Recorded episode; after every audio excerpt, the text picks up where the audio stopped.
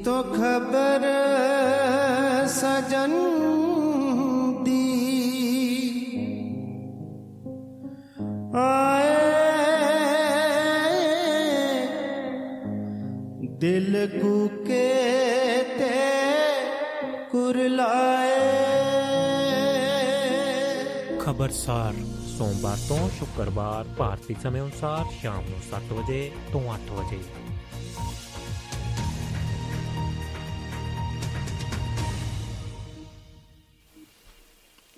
ਸਤਿ ਸ੍ਰੀ ਅਕਾਲ ਆਦਾਬ ਨਮਸਕਾਰ ਦੋਸਤੋ। ਮੈਂ ਤੁਹਾਡਾ ਆਪਣਾ ਸਰਬਜੀਤ ਚਾਹਲ ਲੈ ਕੇ ਹਾਜ਼ਰ ਹਾਂ ਪ੍ਰੋਗਰਾਮ ਖਬਰਸਾਰ ਦੋਸਤੋ।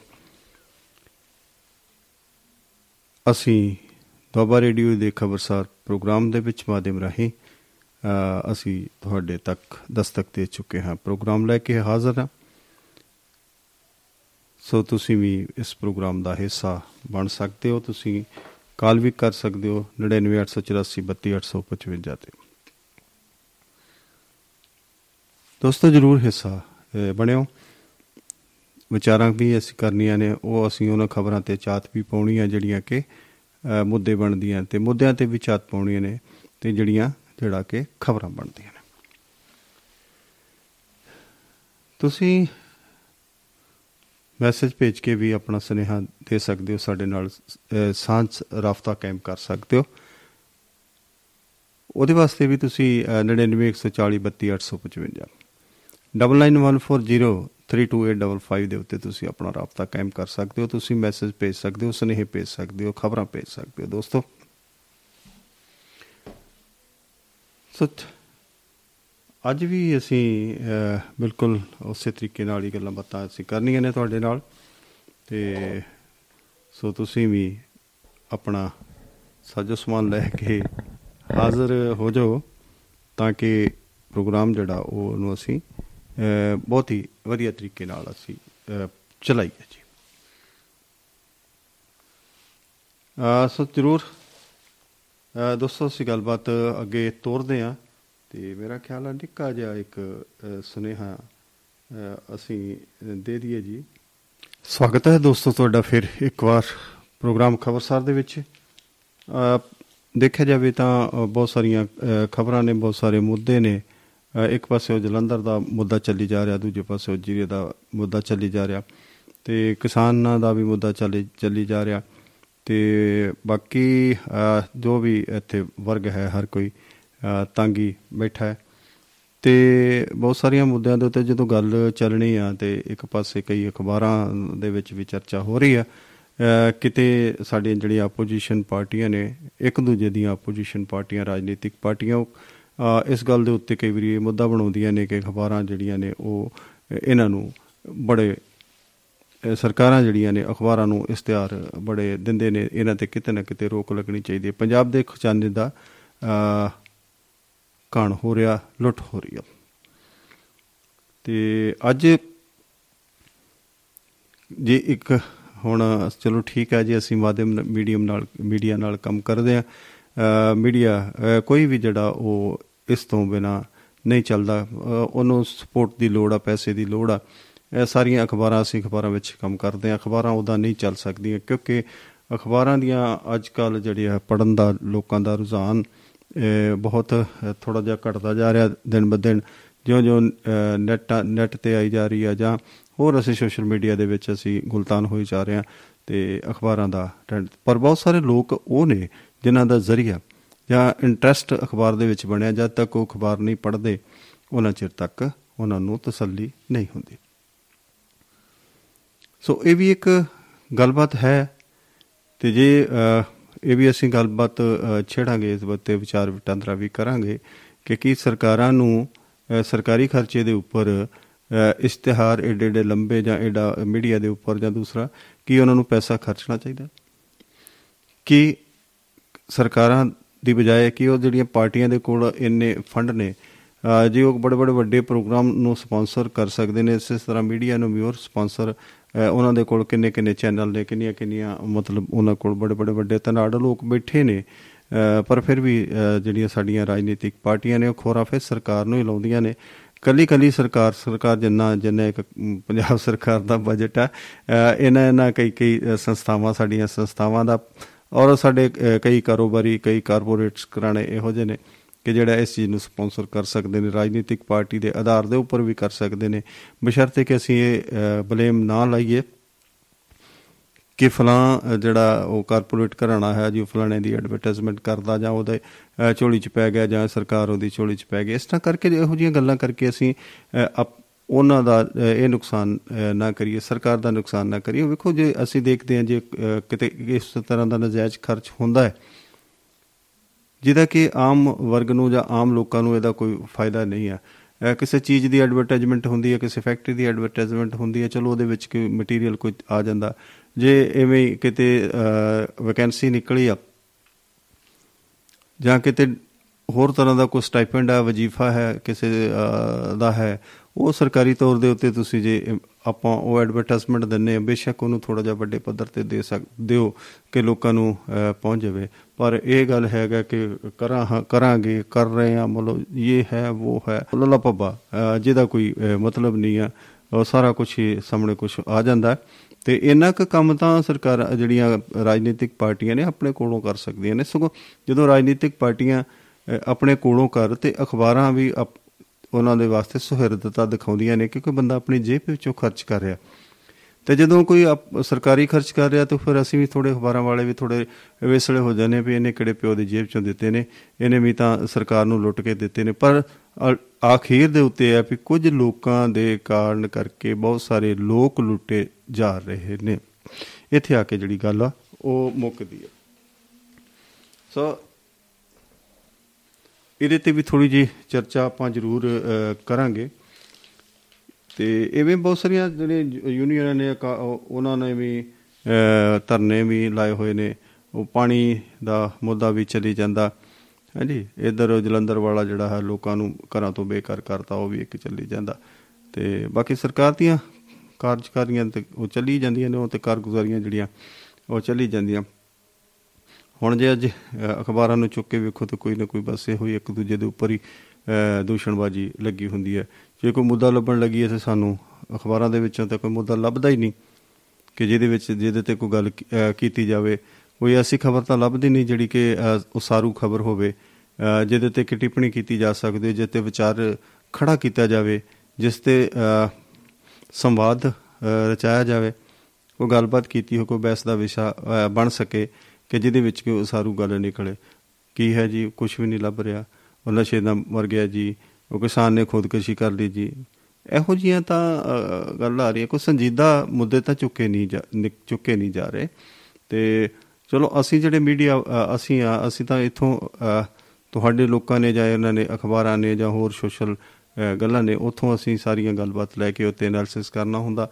ਅਸੀਂ ਉਹਦੇ ਤੇ ਵਾਦ ਵਿਵਾਦ ਚ ਰਚਾਉਣਾ ਹੁੰਦਾ ਉਹਦੇ ਤੇ ਅਸੀਂ ਮੁੱਦੇ ਚੁੱਕਣੇ ਹੁੰਦੇ ਗੱਲਾਂ ਕਰਨੀਆਂ ਤੁਹਾਡੇ ਨਾਲ। ਅ, ਸੋ ਥੋੜੀ ਜਿਹੀ ਨਿੱਕੇ ਨਿੱਕੇ ਇੱਕ ਦੋ ਗੱਲਾਂ ਕਰਕੇ ਫਿਰ ਅ, ਜੋੜਦੇ ਆ ਜੀ। ਫਿਰ ਸਾਡੇ ਸੱਜਣ ਸਾਡੇ ਨਾਲ ਅ, ਜੁੜਨ ਵਾਸਤੇ ਬਿਲਕੁਲ ਅ, ਤਿਆਰ ਨੇ ਸੋ ਉਹਨਾਂ ਨੂੰ ਵੀ ਵਿੱਚ ਆਪਾਂ ਲਵਾਂਗੇ ਜੀ।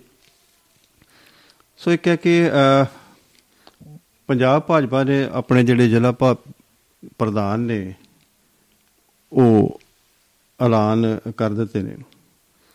ਜੇ ਅਸੀਂ ਅ, ਦੇਖਿਆ ਜਾਵੇ ਕਿ ਸ- ਲ- ਬਹੁਤ ਹੀ ਮੈਨੂੰ ਲੱਗ ਰਹੀ ਹੈ ਬਾਕੀ ਤੁਹਾਨੂੰ ਵੀ ਪਤਾ ਅ, ਲੱਗ ਹੀ ਜਾਣਾ ਕਿ ਬਹੁਤ ਸਾਰੇ ਜਿਹੜੇ ਨੇ ਉਹ ਸਿੱਖ ਚਿਹਰੇ ਹੀ ਇਹ- ਇਹਦੀ ਇਹਨਾਂ ਨੂੰ ਸਿੱਖ ਚਿਹਰਿਆਂ ਨੂੰ ਹੀ ਨੁਮਾਇੰਦਗੀ ਦਿੱਤੀ ਜਾਈ ਹੈ। ਇੱਕ ਬਹੁਤ ਹੀ ਅ, ਤੇਜ਼ ਤਰਾਰ ਮਨਜੀਤ ਸਿੰਘ ਮੰਨਾ ਨੂੰ ਅੰਮ੍ਰਿਤਸਰ ਦਿਹਾਤੀ ਤੇ ਹਰਵਿੰਦਰ ਸਿੰਘ ਸੰਧੂ ਨੂੰ ਅੰਮ੍ਰਿਤਸਰ ਸ਼ਹਿਰੀ। ਗੁਰਮੀਤ ਸਿੰਘ ਨੂੰ ਬਰਨਾਲਾ। ਹਰਸਿਮਰਤ ਸਿੰਘ ਵਾਲੀਆ ਨੂੰ ਬਟਾਲਾ। ਰਵੀਪ੍ਰੀਤ ਸਿੰਘ ਨੂੰ, ਸੰਧੂ ਨੂੰ ਜਿਹੜਾ ਉਹ ਬਠਿੰਡਾ, ਦਿਹਾਤੀ ਤੇ ਸਰੂਪ ਚੰਦ ਸਿੰਗਲਾ ਨੂੰ ਬਠਿੰਡਾ ਸ਼ਹਿਰੀ ਦਾ ਪ੍ਰਧਾਨ ਜਿਹੜਾ ਉਹ ਬਣਾ ਦਿੱਤਾ ਗਿਆ। ਗਗਨਦੀਪ ਸਿੰਘ ਸੁਖੀਜ਼ਾ ਨੂੰ ਫਰੀਦਕੋਟ ਦਾ ਤੇ ਦੀਦਾਰ ਸਿੰਘ ਭੱਟੀ ਨੂੰ ਫਤਿਹਗੜ੍ਹ ਸਾਹਿਬ ਦਾ ਪ੍ਰਧਾਨ ਜਿਹੜਾ ਉਹ ਥਾਪ ਦਿੱਤਾ ਗਿਆ। ਤੇ ਇਵੇਂ ਹੀ ਰਕੇਸ਼ ਰਤੀਆ ਨੂੰ ਫਾਜ਼ਕਾ ਫਾਜ਼ਿਲਕਾ ਦਾ ਅਵਤਾਰ ਸਿੰਘ ਨੂੰ ਫਿਰੋਜ਼ਪੁਰ ਦਾ ਤੇ ਸਾਡੇ ਗੁਰਦਾਸਪੁਰ ਦੇ ਸਿਵਵੀਰ ਸਿੰਘ ਰਾਜਨ ਬਹੁਤ ਹੀ ਤੇਜ਼ਤਰਾਰ ਅ, ਅੱਛੇ ਨੇਤਾ ਨੇ ਸੋ ਬਹੁਤ ਅੱਛੀ ਚੋਣ ਆ ਤੇ ਉਹਨਾਂ ਨੂੰ ਵੀ ਗੁਰਦਾਸਪੁਰ ਦਾ ਪ੍ਰਧਾਨ ਬਣਾ ਦਿੱਤਾ ਗਿਆ। ਤੇ ਐਵੇਂ ਨਿਪਨ ਸ਼ਰਮਾ ਅ, ਹੁਸ਼ਿਆਰਪੁਰ ਤੋਂ ਸੁਸ਼ੀਲ ਨੂੰ ਜਲੰਧਰ ਤੋਂ ਸ਼ਹਿਰੀ ਤੋਂ ਰਣਜੀਤ ਸਿੰਘ ਫਜਵਾਲ ਨੂੰ ਕਪੂਰਥਲਾ ਤੋਂ ਤੇ ਕਰਨਵੀਰ ਸਿੰਘ ਜੀ ਨੂੰ ਖੰਨਾ ਤੋਂ ਬਣਾ ਦਿੱਤਾ ਗਿਆ ਜੀ। ਪ੍ਰਵੀਨ ਕੁਮਾਰ ਨੂੰ ਲੁਧਿਆਣਾ ਸ਼ਹਿਰੀ ਜਗਤਾਰ ਸਿੰਘ ਨੂੰ ਮਲੇਰਕੋਟਲਾ ਤੇ ਇਹਦਾ ਰਕੇਸ਼ ਜੈਨ ਨੂੰ ਮਾਨਸਾ ਤੇ ਸਿਮੰਤ ਗਰਗ ਨੂੰ ਮੋਗਾ ਸੰਜੀਵ ਵਸ਼ਿਸ਼ਟ ਨੂੰ ਮੋਹਾਲੀ ਤੇ ਸਤੀਸ਼ ਅਜੀਜਾ ਨੂੰ ਮੁਕਤਸਰ ਸਾਹਿਬ ਦਾ ਪ੍ਰਧਾਨ ਬ- ਥਾਪ ਦਿੱਤਾ ਗਿਆ। ਤੇ ਇਵੇਂ ਹੀ ਮੁਕੇਰੀਆਂ ਤੋਂ ਅਸ਼ੋਕ ਬਾਣ ਨੂੰ ਨਵਾਂ ਸ਼ਹਿਰ ਤੋਂ ਵਿਜੇ ਸ਼ਰਮਾ ਨੂੰ ਪਠਾਨਕੋਟ ਤੋਂ ਅ, ਬਸ ਜੀ ਮਲਹੋਤਰਾ ਜੀ ਨੂੰ ਬਣਾ ਦਿੱਤਾ ਗਿਆ ਜੀ। ਪਟਿਆਲਾ ਸ਼ਹਿਰੀ ਤੋਂ ਅ, ਸੁਰਜੀਤ ਸਿੰਘ ਨੂੰ ਪਟਿਆਲਾ ਦਿਹਾਤੀ ਉੱਤਰੀ ਤੋਂ ਜਿਹੜਾ ਹੈ ਜੀ, ਪਰਮੇਸ਼ ਗੋਇਲ ਜੀ ਨੂੰ ਪਟਿਆਲਾ ਦਿਹਾਤੀ ਤੋਂ ਬਣਾ ਦਿੱਤਾ ਗਿਆ ਜੀ। ਅਜੇਵੀਰ ਸਿੰਘ ਨੂੰ ਰੋਪੜ ਤੋਂ ਬਣਾ ਦਿੱਤਾ ਗਿਆ ਜੀ ਵੀ ਰਣਦੀਪ ਸਿੰਘ ਜੀ ਨੂੰ। ਜ- ਤੇ ਇਵੇਂ ਹੀ ਸਾਰੇ ਜਿਹੜੇ ਪ੍ਰਧਾਨ ਜਿਹੜੇ ਨੇ ਸੰਗਰੂਰ ਤੋਂ ਬਣਾ ਦਿੱਤਾ ਗਿਆ ਜੀ, ਹਰਜੀਤ ਸਿੰਘ ਜੀ ਨੂੰ ਤਰਨਤਾਰਨ ਜ਼ਿਲ੍ਹਾ ਤੋਂ ਨਿਯੁਕਤ ਕਰ ਦਿੱਤਾ ਗਿਆ ਜੀ। ਸੋ ਇਹ ਗੱਲਾਂ ਇਹ ਸੀਗਾ ਜੀ ਵੀ ਉਹਨਾਂ ਨੇ ਆਪਣੇ ਪ੍ਰਧਾਨ ਥਾਪ ਦਿੱਤੇ ਗਏ ਨੇ, ਜਿਹਦੇ ਵਿੱਚ ਕੀ ਹੈ ਕਿ ਬਹੁਤ ਸਾਰੇ ਜਿਹੜੇ ਚਲੋ ਟ੍ਰੈਡੀਸ਼ਨਲ ਪੁਰਾਣੇ ਵੀ ਅਹ, ਪ੍ਰਧਾਨ ਹੈ ਨੇ ਉਹ ਭਾਰਤੀ ਜਨਤਾ ਪਾਰਟੀ ਦੇ ਬਹੁਤ ਪੁਰਾਣੇ ਵਰਕਰ ਵੀ ਨੇ ਕੁਝ ਨਵੇਂ ਚਿਹਰੇ ਵੀ ਇਹਨਾਂ ਨੇ ਅਹ, ਲਏ ਨੇ। ਅਹ, ਸੋ ਇਹ ਸਾਰੀਆਂ ਅਹ, ਗੱਲਾਂ ਬਾਤਾਂ ਨੇ ਤੇ ਬਹੁਤ ਸਾਰੀਆਂ ਹੋਰ ਵੀ ਆਪਾਂ ਗੱਲਾਂ ਬਾਤਾਂ ਕਰਨੀਆਂ ਨੇ। ਤੇ ਐਵੇਂ ਹੀ ਕੈਬਨਿਟ ਸਬ ਕਮੇਟੀ ਨੇ ਨਾ ਜਿਹੜੇ ਬੇਜ਼ਮੀਨੇ ਮਜ਼ਦੂਰ ਅਹ, ਮਜ਼ਦੂਰਾਂ ਦੇ ਨਾਲ ਨਾ ਜਿਹੜੀ ਗੱਲਬਾਤ ਕੀਤੀ ਹੈ ਜੀ ਅਹ, ਉਹਨਾਂ ਦੇ ਨਾਲ ਮੀਟਿੰਗ ਕੀਤੀ ਹੈ ਤੇ ਉਹਦੀ ਜਿਹੜੀ ਪ੍ਰਧਾਨਗੀ ਹੈ ਸਾਡੇ ਅਹ, ਜਿਹੜੇ finance minister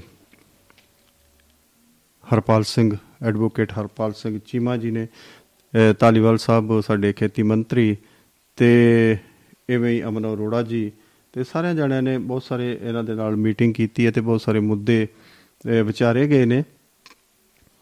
ਤੇ ਇਹਨਾਂ ਦੇ ਬੜੀਆਂ ਜਾਇਜ਼ ਮੰਗਾਂ ਨੇ ਅਹ, ਕਿਉਂਕਿ ਇਹ ਬੜੀ ਅਹ, ਸੰਘਰਸ਼ ਇਸ ਕਰਕੇ ਕਰਦੇ ਨੇ ਕਿ ਕਿਉਂਕਿ ਇਹ ਤਾਂ ਕਿ ਇਹਨਾਂ ਦਾ ਪੇਟ ਭਰ ਰੋਟੀ ਮਿਲ ਸਕੇ ਇਹਨਾਂ ਦਾ ਜੀਵਨ ਸਤਰ ਥੋੜਾ ਜਿਹਾ ਉੱਚਾ ਹੋ ਸਕੇ ਇਸ ਕਰਕੇ ਉਹ ਉਹ ਕਰਦੇ ਨੇ। ਸੋ ਇਹਨਾਂ ਦੀ ਮੀਟਿੰਗ ਪਲੇਠੀ ਇੱਕ ਪਹਿਲੀ ਮੀਟਿੰਗ ਹੋਈ ਸੀਗੀ। ਇਹਦੇ ਵਿੱਚ ਚਲੋ ਅਹ, ਬਹੁਤ ਸਾਰੇ ਦੋਨਾਂ ਹੀ ਅਹ, ਸਰਕਾਰ ਨੇ ਵੀ ਔਰ ਕਮੇਟੀ ਦੇ ਜਿਹੜੇ ਇਹ ਯੂਨੀਅਨਾਂ ਸੀਗੀਆਂ ਇਹਨਾਂ ਨੇ ਵੀ ਥੋੜਾ ਜਿਹਾ ਇੱਕ ਗੱਲ ਦੇ ਉੱਪਰ ਅਹ, ਰਾਹਤ ਮਹਿਸੂਸ ਕੀਤੀ ਆ ਕਿ ਕੋਈ ਚੰਗਾ ਰਾਹ ਨਿਕਲੇਗਾ। ਤੇ ਉਹਦੇ ਵਿੱਚ ਕੀ ਹੈਗਾ ਕਿ ਇਹਨਾਂ ਦੇ ਜਿਹੜੇ ਮੁੱਦੇ ਨੇ ਉਹਨਾਂ ਨੂੰ ਕੁਝ ਮੁੱਦਿਆਂ ਦੇ ਉੱਪਰ ਬਹੁਤ ਹੀ ਅਹ, ਛੇਤੀ ਵਿਚਾਰ ਉਹਨਾਂ ਨੇ ਕਰਨ ਦਾ ਭਰੋਸਾ ਦਿੱਤਾ ਹੈ। ਕੁਝ ਨੂੰ ਸਮੇਂ-ਸਮੇਂ ਸਿਰ ਅਹ, ਉਹ ਅਹ, ਲੈ ਲਿਆ ਜਾਏਗਾ ਜੀ। ਅਹ, ਸੋ ਇਹ ਵੀ ਅਸੀਂ ਅਹ, ਜਦੋਂ ਅਹ, ਗੱਲ ਕਰਦੇ ਹਾਂ ਕਿ ਸਾਡੇ ਅਹ, ਬਹੁਤ ਸਾਰੇ ਜਿਹੜੀਆਂ ਸਰਕਾਰਾਂ ਨੇ ਉਹ ਇਵੇਂ ਕਰਦੀਆਂ ਨੇ ਕਿ ਪਹਿਲਾਂ ਤਾਂ ਅਹ, ਜਿਹੜੀਆਂ ਕੋਈ ਫੈਕਟਰੀਆਂ ਕੋਈ ਇੰਡਸਟਰੀਆਂ ਅਹ, ਉਹ ਚਲਾਉਂਦੇ ਅਸੀਂ। ਤੇ ਉਹਦੇ ਵਿੱਚ ਅਹ, ਕੀ ਹੈ ਕਿ ਉਹਦੀਆਂ ਬੇਨਿਜ਼ਮੀਆਂ ਅਹ, ਹੁੰਦੀਆਂ ਨੇ। ਤੇ ਫਿਰ ਜਦੋਂ ਬੇਨਿਜ਼ਮੀਆਂ ਹੋ ਜਾਂਦੀਆਂ ਨੇ ਉਹਦੇ ਮਨੁੱਖੀ ਅਹ, ਸਿਹਤ ਦੇ ਉੱਪਰ ਜਾਂ ਵਾਤਾਵਰਣ ਦੇ ਉੱਪਰ ਅਹ, ਬਹੁਤ ਸਾਰਾ ਜਿਹੜਾ ਉਹ ਅਸਰ ਪੈਂਦਾ। ਜਿਹਦਾ ਕਿ ਬਿਲਕੁਲ ਅ, ਧਿਆਨ ਅਹ, ਨਹੀਂ ਦਿੱਤਾ ਜਾਂਦਾ। ਉਹਦੇ ਜਿਹੜੇ ਸਿੱਟੇ ਨੇ ਉਹ ਬੜੇ ਭਿਆਨਕ ਨਿਕਲਦੇ ਨੇ। ਫੈਕਟਰੀਆਂ ਜਿਹੜੀਆਂ ਨੇ ਉਹ ਆਪਣੀ ਰਹਿੰਦ ਖੂੰਦ ਜਿਹੜੀ ਆ ਉਹ ਅ, ਦਰਿਆਵਾਂ ਵਿੱਚ ਨਹਿਰਾਂ ਵਿੱਚ ਜਾਂ ਅ, ਉਹ ਬਹੁਤ ਅ, ਕਿਤੇ ਨਾ ਕਿਤੇ ਇਹੋ ਜਿਹੀ ਜਗ੍ਹਾ ਸੁੱਟ ਦਿੰਦੇ ਨੇ ਕਿ ਜਿਹੜੀਆਂ ਉਹ ਕੋਈ ਮਨੁੱਖੀ ਜੀਵਨ ਦੇ ਨਾਲ ਉਹ ਖਰਵਾੜ ਹੋ ਜਾਂਦਾ। ਕਈ ਜੀਵ ਜੰਤੂ ਜਾਂ ਮੱਛੀਆਂ ਜਾਂ ਇਹੋ ਜਿਹੀਆਂ ਚੀਜ਼ਾਂ ਉਹਨਾਂ ਨੂੰ ਖਾ ਲੈਂਦੀਆਂ ਨੇ ਤੇ ਜਿਨ੍ਹਾਂ ਦੇ ਵਿੱਚ ਕੋਈ ਕੋਈ ਇਹੋ ਜਿਹੇ ਪਦਾਰਥ ਹੁੰਦੇ ਨੇ ਇਹੋ ਜਿਹੇ ਕੈਮੀਕਲ ਹੁੰਦੇ ਨੇ ਕਿ ਜਿਹੜੇ ਮਨੁੱਖੀ ਸਰੀਰ ਵਾਸਤੇ ਵੀ ਘਾਤਕ ਸਾਬਤ ਹੁੰਦੇ ਨੇ ਤੇ ਮੱਛੀਆਂ ਜਾਨਵਰਾਂ ਵਾਸਤੇ ਵੀ ਘਾਤਕ ਸਾਬਤ ਹੁੰਦੇ ਨੇ। ਤੇ ਅ, ਉਹ ਜਦੋਂ ਇਸ ਤਰ੍ਹਾਂ ਦੀਆਂ ਗੱਲਾਂ ਹੁੰਦੀਆਂ ਨੇ ਕਿ ਜਿਹਦੇ ਵੇਸਟ ਘੱਟੋ ਘੱਟ ਜਿਹੜੀ ਹੈ ਅ, ਉਹਨੂੰ ਅਸੀਂ ਤਰੀਕੇ ਨਾਲ ਸੰਭਾਲਾਂਗੇ ਤੇ ਤਾਂ ਕਿ ਫੈਕਟਰੀਆਂ ਤੇ- ਤੇ ਚਲੋ ਚੱਲਣੀਆਂ ਨੇ। ਫੈਕਟਰੀਆਂ ਚਲਾਓ ਉਹਨਾਂ ਨੂੰ ਅ, ਜ਼ਰੂਰ ਚਲਾਉਣੀਆਂ ਚਾਹੀਦੀਆਂ। ਜੇ ਕੋਈ ਕੈਮੀਕਲ ਅ, ਗੰਦਾ ਅ, ਕੱਢਦੀਆਂ ਨੇ ਕੈਮੀਕਲ ਕੱਢਦੀਆਂ ਨੇ ਤੇ ਉਹ ਵੇਸਟ ਤਾਂ ਨਿਕਲਣੀ ਆ ਪਰ ਉਹਨੂੰ ਸ- ਸਾਂਭ ਸੰਭਾਲ ਦਾ ਜਿਹੜਾ ਤਰੀਕਾ ਜਿਹੜਾ ਉਹ ਅ, ਹੋਣਾ ਅ, ਜ਼ਰੂਰੀ ਹੁੰਦਾ। ਅ, ਸੋ ਇਸ ਅ, ਵਿਸ਼ੇ ਦੇ ਉੱਪਰ ਇਸ ਤਰ੍ਹਾਂ ਦੀ ਅ, ਗੱਲਬਾਤ ਕਰਨ ਵਾਸਤੇ ਸਾਡੇ ਨਾਲ ਅ, ਜੁੜ ਚੁੱਕੇ ਨੇ ਜੀ ਵੈਸ਼ਨੋ ਸ਼ਰਮਾ ਜੀ। ਨਵਾਂ ਸ਼ਹਿਰ ਤੋਂ ਸ਼ਹੀਦ ਭਗਤ ਸਿੰਘ ਨਗਰ ਤੋਂ ਵੈਸ਼ਨੋ ਸ਼ਰਮਾ ਜੀ ਜੁੜ ਚੁੱਕੇ ਨੇ। ਉਹ ਆਪਾਂ ਇਸੇ ਤਰ੍ਹਾਂ ਦਾ ਹੀ ਮੁੱਦਾ ਆਪਾਂ ਅ, ਲਵਾਂਗੇ। ਅ, ਉਹਨਾਂ ਨਾਲ ਸਾਂਝਾ ਕਰਾਂਗੇ। ਕਿ ਕਿਉਂ ਕਿਉਂ ਇੱਕ ਤੇ ਜਿਹੜੀ ਹੈਗੀ ਹੈ ਜਿਹੜੇ ਕੈਮੀਕਲ ਇੰਡਸਟਰੀ ਜਿਹੜੀ ਵੀ ਕੋਈ ਕੈਮੀਕਲ ਇੰਡਸਟਰੀ ਹੁੰਦੀ ਆ ਉਹਦੇ ਵਿੱਚ ਕੋਈ ਪ੍ਰੋਡਕਟ ਬਣਨ ਦੇ ਨਾਲ ਜਿਹੜਾ ਬਾਈ ਪ੍ਰੋਡਕਟ ਹੈ ਜ਼ਹਿਰੀਲਾ ਪਦਾਰਥ ਹੈ ਕੈਮੀਕਲ ਉਹ ਬਹੁਤ ਜ਼ਿਆਦਾ ਮਾਤਰਾ ਦੇ ਵਿੱਚ ਅ, ਨਿਕਲਦਾ। ਤੇ ਜਿਹੜਾ ਕਿ ਵਾਤਾਵਰਣ ਨੂੰ ਮਨੁੱਖੀ ਸਿਹਤ ਨੂੰ ਜਾਨਵਰਾਂ ਦੇ ਪੰਛੀਆਂ ਨੂੰ ਤੇ ਮੱਛ- ਅਹ ਜਿਹੜੇ ਸਮੁ- ਅਹ ਪਾਣੀ ਵਿੱਚ ਰਹਿਣ ਵਾਲੇ ਜਾਨਵਰ ਨੇ ਹਰ ਤਰੀਕੇ ਦੀ ਜਿਹੜੀ ਅਹ, ਮਨੁੱਖਤਾ ਜਿਹੜੀ ਹੈਗੀ ਸਾਹ ਲੈਣ ਵਾਲੀ ਚੀਜ਼ ਆ ਉਹਦੇ ਵਾਸਤੇ ਅਹ, ਦੁੱਬਰ ਅਹ, ਉਹਦੀ ਜ਼ਿੰਦਗੀ ਜਿਹੜੀ ਹੋ ਜਾਂਦੀ ਆ। ਸੋ ਇਸੇ ਤਰ੍ਹਾਂ ਦੇ ਮਸਲੇ ਉੱਪਰ ਅਸੀਂ ਅਹ, ਝਾਤ ਪਾਉਣ ਵਾਸਤੇ ਸਾਡੇ ਨਾਲ ਵੈਸ਼ਨੋ ਸ਼ਰਮਾ ਜੀ ਅਹ, ਸ਼ਹੀਦ ਭਗਤ ਸਿੰਘ ਨਗਰ ਤੋਂ ਜੁੜੇ ਨੇ। ਅਹ, ਸਵਾਗਤ ਹੈ ਜੀ ਅਹ, ਸ਼ਰਮਾ ਜੀ ਤੁਹਾਡਾ ਬਹੁਤ ਬਹੁਤ ਸਵਾਗਤ ਹੈ ਜੀ। ਜੀ ਚਾਲ ਚਾਲ ਸਾਰੀ ਟੀਮ ਦੇ ਸਰੋਤਿਆਂ ਦਾ ਬਹੁਤ ਬਹੁਤ ਸਵਾਗਤ। ਸਤਿ ਸ੍ਰੀ ਅਕਾਲ ਸਾਰਿਆਂ ਨੂੰ। ਸਤਿ ਸ੍ਰੀ ਅਕਾਲ ਜੀ ਭਾਜੀ। ਬਿਲਕੁਲ ਜੋ ਮੁੱਦੇ ਚੱਲ ਰਹੇ ਆ ਜਿੱਦਾਂ ਮਨਸੂਰ ਪੁਰਾਣੀ ਮਿਲਦਾ ਆ ਮੁੱਦਾ ਸ਼ਰਾਬ ਫੈਕਟਰੀ ਦਾ। ਹੂੰ ਹੂੰ ਹੂੰ। ਤੇ ਉਹਨਾਂ ਨਾਲ ਸੰਬੰਧਿਤ ਮਸਲਾ ਹੈ ਕਿਉਂਕਿ ਸਾਨੂੰ ਜੇ ਪਤਾ ਲੱਗੇ ਤਾਂ ਸਾਡੀਆਂ ਥੋੜੀਆਂ ਪ੍ਰਦੂਸ਼ਿਤ ਸਿਸਟਮ ਨੂੰ ਖਰਾਬ ਕਰਨ ਵਾਲੇ ਜਿਹੜੇ ਧੰਦੇ ਨੇ ਕਾਰਖਾਨੇ ਉਹਨਾਂ ਦੇ ਨਾਲ ਅਸੀਂ ਘੱਟੋ ਘੱਟ ਜਾਗਰੂਕ ਹੋ ਜਾਈਏ। ਕਿਉਂਕਿ ਕਾਰਨ ਕੀ ਆ? ਕਿ ਜਿਹੜੀਆਂ ਹੈਗੀਆਂ ਇੰਡਸਟਰੀ ਆ ਜਦੋਂ ਬਣਦੀ ਆ ਉਦੋਂ ਉਹਨਾਂ ਨੂੰ ਲਾਇਸੈਂਸ ਦੇ ਦਿੱਤੇ ਜਾਂਦੇ ਆ। ਤੇ ਬਾਅਦ ਵਿੱਚ ਜਿਵੇਂ ਕਹਿੰਦੇ ਹੁੰਦੇ ਨਾ ਆਪਾਂ ਬੇਈਮਾਨੀ ਨਾਲ ਇੱਕ ਨਾਕਾ ਗਏ ਤੇ ਮੁੜ ਕੇ ਨਾਕੇ ਦੀ ਪਰਵਾਹ ਨਹੀਂ ਨਹੀਂ ਮੇਨ ਨਾਕਾ ਗਿਆ। ਉਹ ਮੇਨ ਨਾਕਾ ਇੱਕ ਕਿਸਮ ਦਾ ਲੰਘ ਜਾਂਦੇ ਆ ਤੇ ਫਿਰ ਉਹ ਕਹਿੰਦੇ ਵੀ ਹੁਣ ਸਾਨੂੰ ਕੀ ਪਰਵਾਹ ਹੈ। ਜਿੱਥੇ ਉਹਨਾਂ ਨੇ 10 ਐਮਜੀ ਦਾ ਜਿਹੜਾ ਹੈ ਜ਼ਹਿਰ ਛੱਡਣਾ ਉਹ 5-5000 ਐਮਜੀ ਦਾ ਜ਼ਹਿਰ ਜਿਹੜਾ ਛੱਡੀ ਜਾਂਦੇ ਆ। ਮਤਲਬ ਤੇ- ਸਾਫ਼ ਕੀਤਾ ਹੀ ਨਹੀਂ ਜਾ ਰਿਹਾ ਜੀ ਸਿੱਧਾ ਹੀ ਮਤਲਬ ਸੁੱਟੀ ਜਾ ਰਹੇ ਨਾ। ਜੀ ਉਹਦੇ ਤੋਂ ਬਿਲਕੁਲ ਜੀ, ਹੱਦਾਂ ਬੰਨੇ ਜਿਹੜੀ ਪਾਰ ਕਰ ਜਾਂਦੇ ਆ ਤੇ ਸੈਂਸਰ ਨਹੀਂ ਹੈ ਸਰਕਾਰ ਦਾ ਦੁਬਾਰਾ।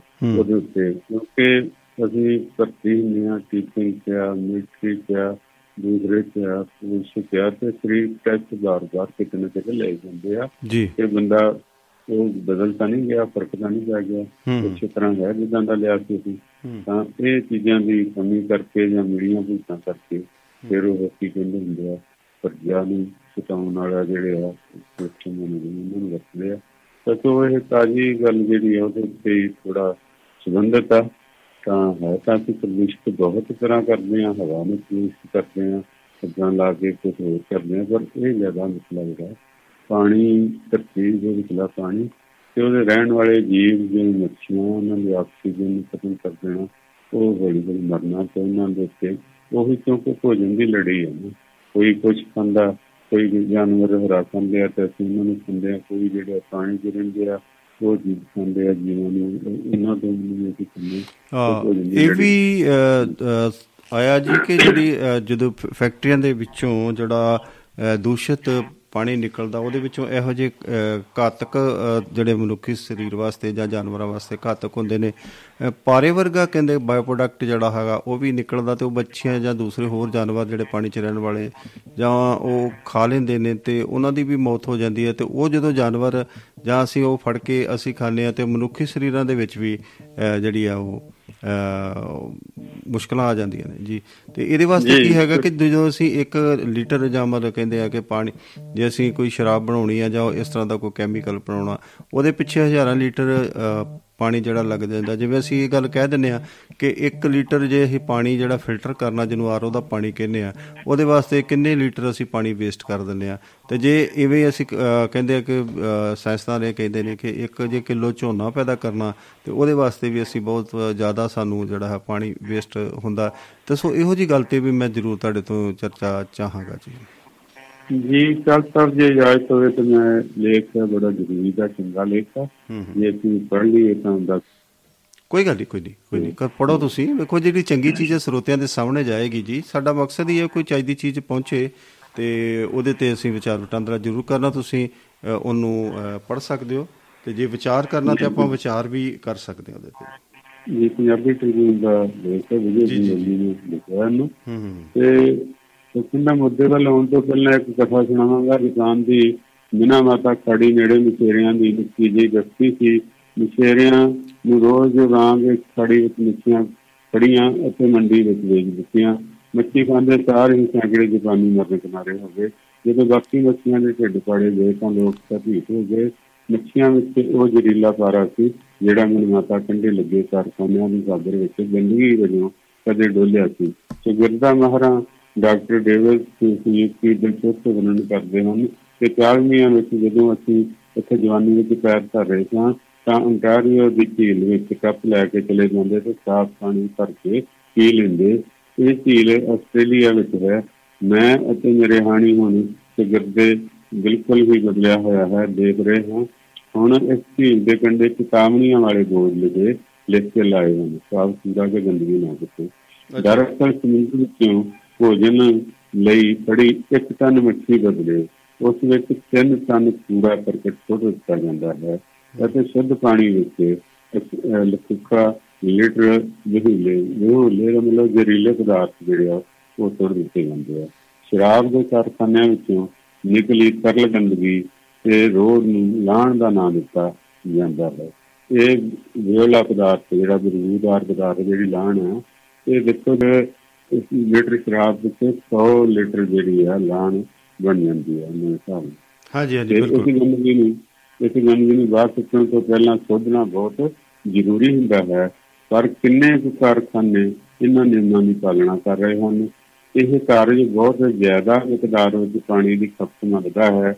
ਇਸ ਲਈ ਹੁਣ ਜੀਵੀ ਸੋਧਾਂ ਨੂੰ ਤਰਜੀਹ ਦਿੱਤੀ ਜਾ ਰਹੀ ਹੈ।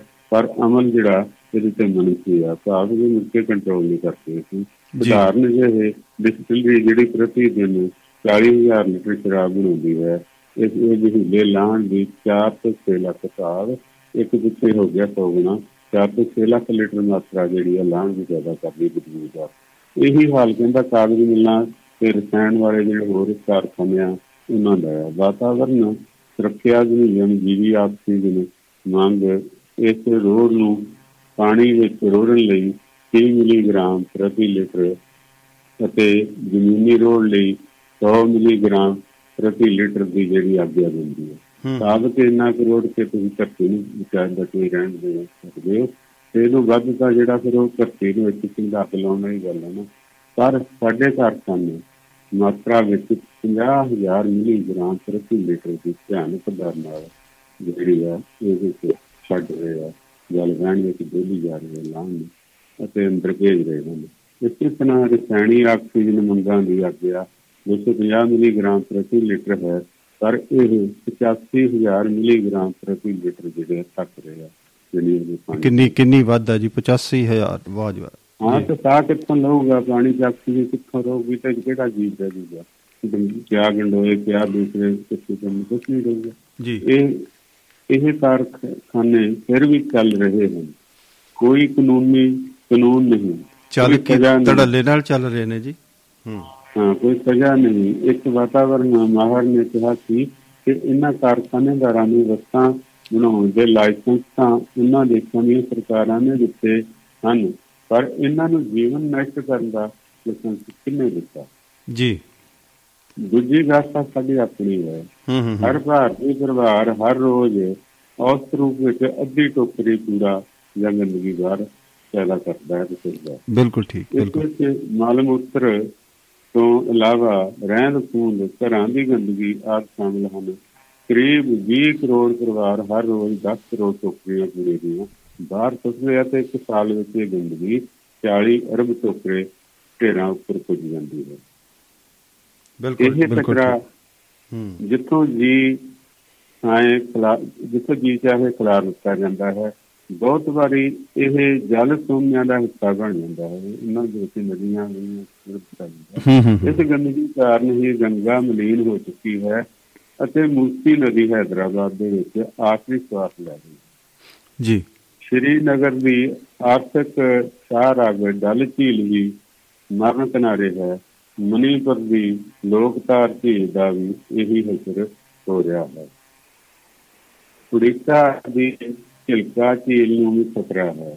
ਇਹੀ ਇਹੀ ਹਾਲ ਕੂਮ ਨਦੀ ਅਤੇ ਹੈਦਰਾਬਾਦ ਦੇ ਸਿਕੰਦਰਾਬਾਦ ਨੂੰ ਵੰਡਦੇ ਹੁਸੈਨ ਸਾਗਰ ਦਾ ਹੈ। ਭਾਰਤ ਦੇ ਪੁੱਤਰ ਮੰਨੇ ਜਾਂਦੇ ਗੰਗਾ ਜਮਨਾ ਕਾਵੇਰੀ ਤੇ ਗੋਦਾਵਰੀ ਦਰਿਆਵਾਂ ਦਾ ਜਲ ਵੀ। ਬੇਹੱਦ ਪ੍ਰਦੂਸ਼ਿਤ ਹੋ ਚੁੱਕਿਆ ਹੈ। ਗੰਗਾ ਕੰਢੇ 99 ਸ਼ਹਿਰ ਅਤੇ ਕਸਬੇ ਹਨ। ਇਸ ਦੀ 2525 ਕਿਲੋਮੀਟਰ ਲੰਬਾਈ ਵਿੱਚ ਲਗਾਤਾਰ 29 ਅਰਬ ਘਣ ਮੀਟਰ ਗੰਦਾ ਪਾਣੀ ਹਰ ਰੋਜ਼ ਡਿੱਗਦਾ ਹੈ। ਕੇਵਲ 16 ਸ਼ਹਿਰ ਅਜਿਹੇ ਹਨ ਜਿਨ੍ਹਾਂ ਕੋਲ ਸੀਵਰੇਜ ਪਲਾਂਟ ਦੀ ਵਿਵਸਥਾ ਹੈ ਤੇ ਬਾਕੀ ਜਾਤੀ ਸ਼ਹਿਰਾਂ ਤੇ ਨਗਰਾਂ ਦਾ ਮਲ ਮੂਤਰ ਤੇ ਕਚਰਾ ਸਿੱਧਾ ਹੀ ਨਦੀ ਵਿੱਚ ਸੁੱਟਿਆ ਜਾ ਰਿਹਾ ਹੈ। ਬਿਨਾਂ ਸ਼ੱਕ ਇਹ ਭਾਈਚਾਰਕ ਸਮੱਸਿਆ ਹੈ। ਪੂਰਾ ਭਾਈਚਾਰਾ ਮਿਲ ਕੇ ਹੀ ਹੱਲ ਕਰ ਸਕਦਾ ਹੈ। ਪਰ ਮੁੱਖ ਫਰਜ਼ ਰਾਜ ਪ੍ਰਬੰਧਕਾਂ ਦਾ ਹੈ ਪੰਜਾਬ ਦੇ ਸਮੁੱਚੇ ਜਲ ਵਹਿਣਾ ਅਤੇ ਧਰਤੀ ਹੇਠਲੇ ਪਾਣੀ ਦੀ ਹੋਣੀ ਕਿਤੇ ਫੇਰ ਸਹੀ ਅੱਜ ਜੀਰਾ, ਸੰਘਰਸ਼ ਤੇ ਹੀ ਧਿਆਨ ਇਕਾਗਰ ਕਰੀਏ ਤਾਂ ਅੱਜ ਇਹ ਕਰਨਾ ਬਣਦਾ ਹੈ। ਬਹੁਤ ਕਸੂਰ ਚੜਵੈਲ ਮੁਲਕਾਂ ਅਤੇ ਸਥਾਨਕ ਰਾਜ ਪ੍ਰਬੰਧਾਂ ਦਾ ਹੈ। ਮਾਨਵਵਾਦੀ ਲਾਭ ਲਾਭਤੇਵ ਅਨਸਾਰ ਨਵੇਂ, ਨਫੇ ਲਈ ਦੌਲਤ ਲਈ ਅਤੇ ਹੋਰ ਦੌਲਤ ਹਟਾਉਣ ਲਈ ਫਿਰ ਦੂਜਿਆਂ ਉੱਪਰ ਇਸ ਦੌਲਤ ਨਾਲ ਸੱਤਾ ਕਾਇਮ ਰੱਖਣ ਦੀ ਜਿਹੜੀ ਭੁੱਖ ਹੈ ਅਕਸਰ ਕੁਦਰਤੀ ਨਿਆਂ ਦੀਆਂ ਸੰਸਾਰ ਵਿਆਪੀ ਕੋਈ ਧਾਰਨਾਵਾਂ ਨੂੰ ਧੁੰਦਲਾ ਕਰ ਦਿੰਦੀ ਹੈ। ਧੰਨ ਕਬੀਰਾਂ ਦੇ ਪ੍ਰਤਪਾਲਕ ਸਾਡੇ ਹੱਥ ਨੂੰ ਇਸੇ ਡਗਰ ਤੇ ਹੋ ਰਹੇ ਹਨ। ਇਹ ਵੀ ਮੌਕੇ ਦੇ ਮੌਜੂਦ ਦੇ ਹਾਲਾਤ ਜੀ ਜੀ।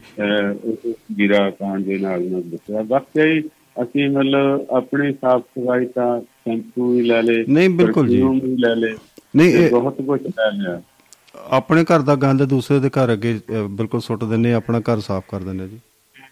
ਬਿਲਕੁਲ ਜੀ ਰੋਡ ਕੇ ਅੱਗੇ ਨੂੰ ਕਰ ਦਿੰਦੇ ਆ ਫਿਰ ਵਿਚਾਰੀਆਂ ਨਦੀਆਂ ਦੇ ਸਿਰ ਸੁੱਟ ਦਿੰਦੇ ਆ ਉਹੀ ਉਹੀ ਫਸਲਾਂ ਲਈ ਵਰਤਣਾ ਆ ਉਹੀ ਪਸ਼ੂਆਂ ਨੇ ਪੀਣਾ ਆ ਜਿਹਦਾ ਦੁੱਧ ਪੀਣਾ ਸੀ ਤਾਂ ਇਹ ਜਾਨਵਰ ਤੇ ਛੋਟੇ ਪੰਛੀ ਕਿੱਦਾਂ ਉਹ ਕੀ ਜਿਹੜੀ ਇਹ ਚੁੰਝ ਭਰ ਕੇ ਕਿੱਦਾਂ ਬਚਣਗੇ?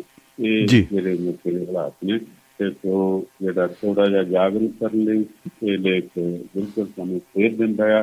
ਥੋੜਾ ਸਮਝ ਫੇਰ ਦਿੰਦਾ ਆ ਬਾਕੀ ਸਮਝਣਾ ਨਾ ਸਮਝਣਾ ਬਿਲਕੁਲ ਜੀ ਅ, ਜਿੱਦਾਂ ਅਸੀਂ ਅ, ਇੱਕ ਸਟੈਪ ਬਾਈ ਸਟੈਪ ਅਸੀਂ ਡੂੰਘੇ ਸਮੁੰਦਰ ਵੱਲ ਜਿਵੇਂ ਸਮੁੰਦਰ ਦਾ ਕਿਨਾਰਾ ਹੁੰਦਾ ਅ, ਉਹਦੇ ਉੱਤੇ ਅਸੀਂ ਇੰਜੋਏ ਕਰਦੇ ਆ ਤੇ ਫਿਰ ਜੋ ਜੋ ਅਸੀਂ ਗਾਹ ਜਾਂਦੇ ਨੇ ਫਿਰ ਡੁੱਬਣ ਵਾਲੀ ਸਾਡੀ ਸਥਿਤੀ ਬਣ ਜਾਂਦੀ ਹੈ ਨਾ। ਤੇ ਇਵੇਂ ਅਸੀਂ ਕਿਸੇ ਕੰਮ ਨੂੰ ਜਦੋਂ ਅਸੀਂ ਸਮਝਦੇ ਆ ਵੀ ਯਾਰ ਕੀ ਅਸਰ ਪੈਂਦਾ ਕੋਈ ਗੱਲ ਨਹੀਂ ਯਾਰ ਥੋੜਾ ਜਿਹਾ ਜਾਂ ਇੰਨਾ ਕਿ ਇੰਨੇ ਨਾਲ ਕੀ ਫ਼ਰਕ ਪੈਣਾ। ਤੁਸੀਂ ਆਪਣਾ ਦੁ- ਦੁੱਧਾਂ ਦੀ ਮਿਲਾਵਟ ਦੇਖ ਲਓ ਤਾਂ ਅਸੀਂ ਖ- ਖਾਦਾਂ ਦੀ ਮਿਲਾਵਟ ਦੇਖ ਲਓ। ਉਹ ਕਹਿੰਦਾ ਯਾਰ ਤਾਂ ਕੀ ਆ ਇੰਨੇ ਕੁ ਮਿਲਾਵਟ ਨਾਲ ਕੀ ਫ਼ਰਕ ਪੈਂਦਾ? ਤੇ ਤੁਸੀਂ ਅ, ਉਹ ਕਿੱਥੇ ਜਾ ਕੇ ਦੇਖੋਗੇ ਨਾ ਜੇ ਅੱਜ ਅਸੀਂ ਇੰਨਾ ਜ਼ਹਿਰ ਖਾਦਾ ਜਿਵੇਂ ਤੁਸੀਂ ਦੱਸਿਆ ਕੱਲ ਨੂੰ ਵੀ ਅਸੀਂ ਫਿਰ ਖਾਣਾ ਪਰਸੋਂ ਵੀ ਅਸੀਂ ਅਹ, ਉਹੀ ਖਾਣਾ। ਤੇ ਸਾਡੇ ਆਰਗਨਸ ਨੇ ਅੰਦਰ ਦੀਆਂ ਜਿਹੜੀਆਂ ਸਾਡੀਆਂ ਕਿਡਨੀਆਂ ਨੇ ਗੁਰਦੇ ਨੇ ਜੋ ਵੀ ਚੀਜ਼ਾਂ ਹੈਗੀਆਂ ਨੇ ਸਾਰੇ ਉਹ ਕਿ- ਕਿੱਥੋਂ ਸਾਰਨਗੇ ਕਿਉਂ ਉਹ- ਉਹਨਾਂ ਚੀਜ਼ਾਂ ਵਾਸਤੇ ਥੋੜੀ ਬਣੀਆਂ। ਉਹ ਤੇ ਉਹਨਾਂ ਕੁ ਜ਼ਹਿਰ ਅਹ, ਇਕੱਠਾ ਜਿੰਨਾ ਕਿ ਬਿਲਕੁਲ ਨਾਮਾਤਰ ਜ਼ਹਿਰ ਹੈ ਉਹਨੂੰ ਇਕੱਠਾ ਕਰਨ ਵਾਸਤੇ ਸਾਡਾ ਪਿੱਤਾ ਬਣਿਆ ਜਾਂ ਹੋਰ ਚੀਜ਼ਾਂ ਜਿਹੜੀਆਂ ਬਣੀਆਂ ਨੇ ਪਰ ਇਹ ਕਿਤੇ ਨਾ ਕਿਤੇ ਇ- ਇ- ਇੰਨਾ ਵੱਡਾ ਜ਼ਹਿਰ ਜਿਹੜਾ ਅਸੀਂ ਖਾ ਲੈਨੇ ਆ ਜਾਂ ਅਸੀਂ ਅਹ, ਕ- ਕ- ਕੁਦਰਤੀ ਤੌਰ ਤੇ ਚਲਾ ਜਾਣਾ ਤੇ ਵੱਖਰੀ ਗੱਲ ਹੈ ਤੇ ਜਿਵੇਂ ਇਸੇ ਤਰੀਕੇ ਨਾਲ ਗੈਰ ਕੁਦਰਤੀ ਢੰਗ ਦੇ ਨਾਲ ਜਿਹੜਾ ਸਾਨੂੰ ਪਰੋਸਿਆ ਜਾਂਦਾ ਜਾਂ ਅਸੀਂ ਖਾ ਲੈਨੇ ਆ ਤੇ ਉਹਦੇ ਨਾਲ ਸਾਡੀ ਸਿਹਤ ਤੇ, ਅਹ, ਕਿੰਨੀ ਕੁ ਬਣਨੀ ਆ ਅਹ, ਸੋ ਹਰਜੀਤ ਆਲਮ ਜੀ ਸਾਡੇ ਨਾਲ ਸ਼ਾਮਲ ਹੋਣ ਦੀ ਕੋਸ਼ਿਸ਼ ਕਰ ਰਹੇ ਨੇ। ਤੇ ਜੇ ਤੁਹਾਡੀ ਆਗਿਆ ਹੋਵੇ ਤੇ ਮੈਂ ਮੈਂ- ਉਹਨਾਂ ਨੂੰ 2 ਮਿੰਟ ਵਾਸਤੇ ਲਵਾਂ ਜੀ। ਜੀ।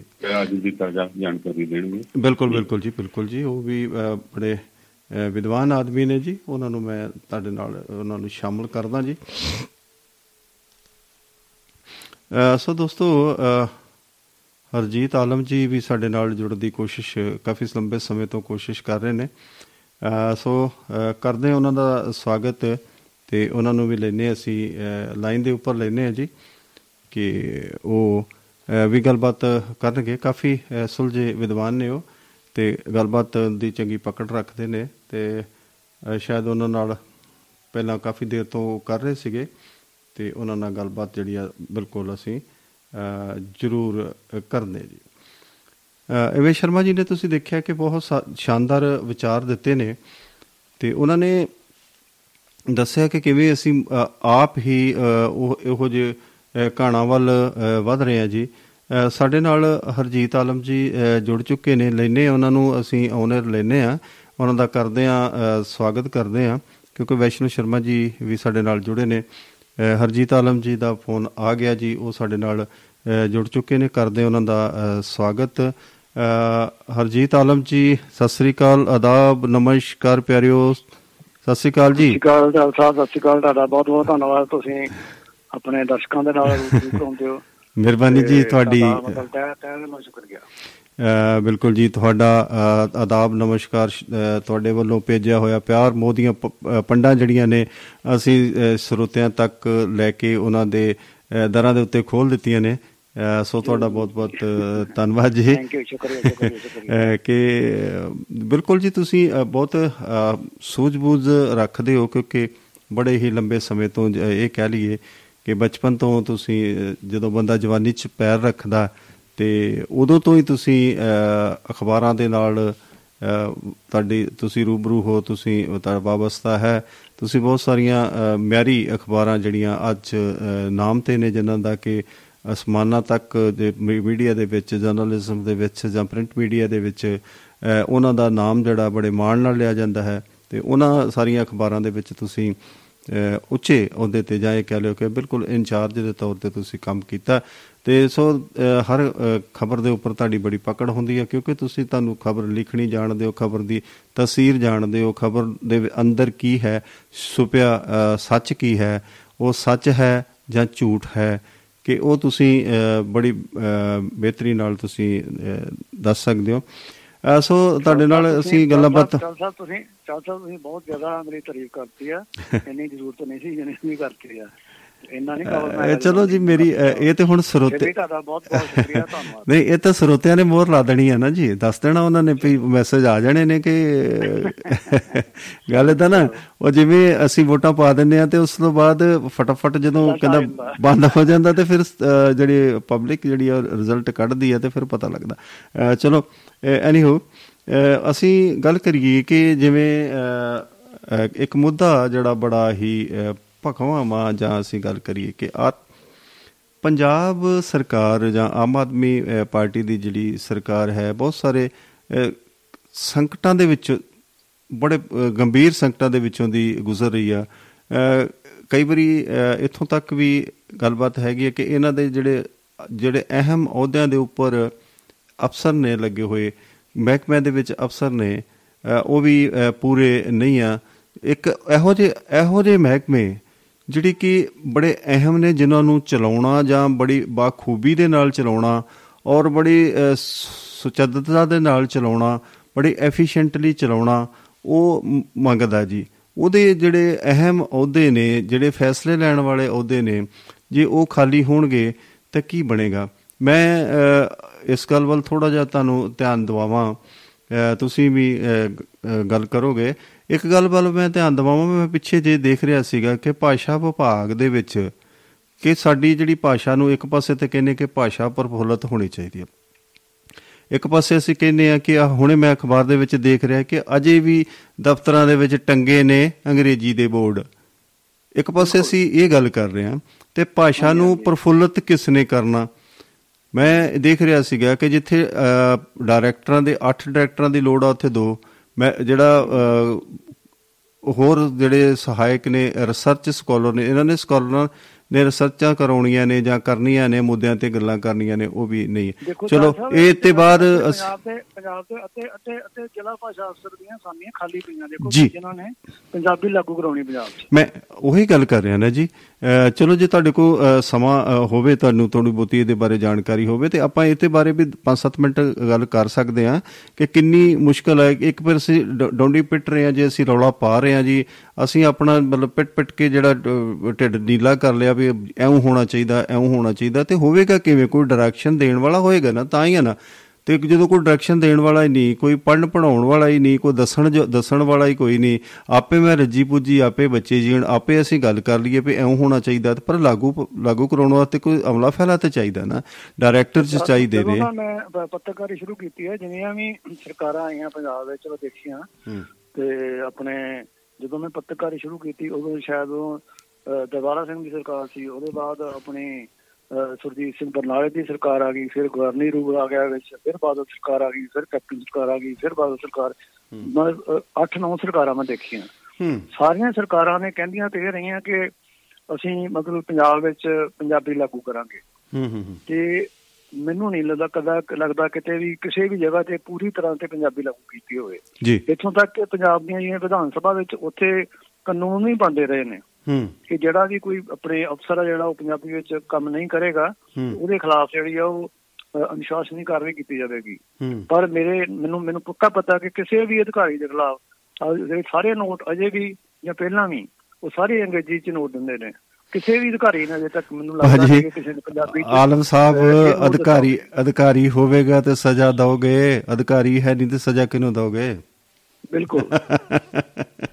ਪੰਜਾਬੀ। ਲਾਗੂ ਕਰਾਉਣ ਵਾਲਾ ਤੇ ਅਧਿਕ- ਅਧਿਕਾਰੀ ਹੈ ਨਹੀਂ ਜੀ। ਹਾਂਜੀ ਹਾਂਜੀ ਹਾਂਜੀ।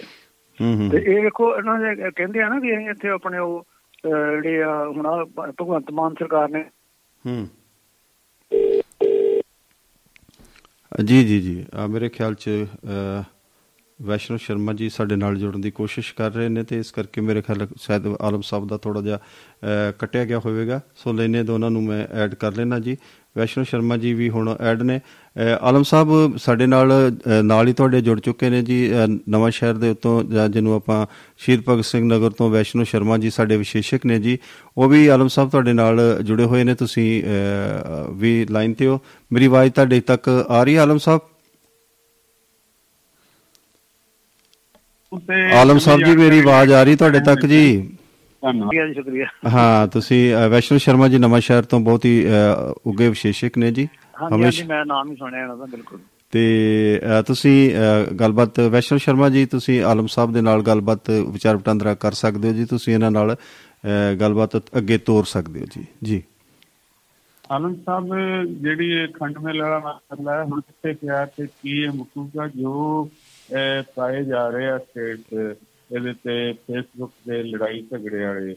ਉਹ ਬਿਲਕੁਲ ਇੱਕ ਬੰਨਿਓ ਤਾਂ ਚੰਗੇ ਵੀ ਨੇ ਬਹਾਦਰੀ ਦੱਸੀ ਜਾਂਦੀ ਹੈ। ਦੂਜੇ ਬੰਨਿਓ ਉਹ ਬੰਦੇ ਟਾਰਗੇਟ ਹੋ ਜਾਣਗੇ ਤੇਰੇ ਆਮ ਜਿਨ੍ਹਾਂ ਦੀ ਵੀਡੀਓ ਹੁੰਦੀ ਆ। ਸਰਕਾਰਾਂ ਤੁਹਾਨੂੰ ਪਤਾ ਮੁੜ ਕੇ ਖਲਲ ਪਾਉਂਦੀਆਂ ਹੁੰਦੀਆਂ ਫਿਰ ਮੁਜ਼ਾਰੇ ਕਰਨੇ ਪੈਂਦੇ ਆ ਛਡਾਉਣ ਲਈ।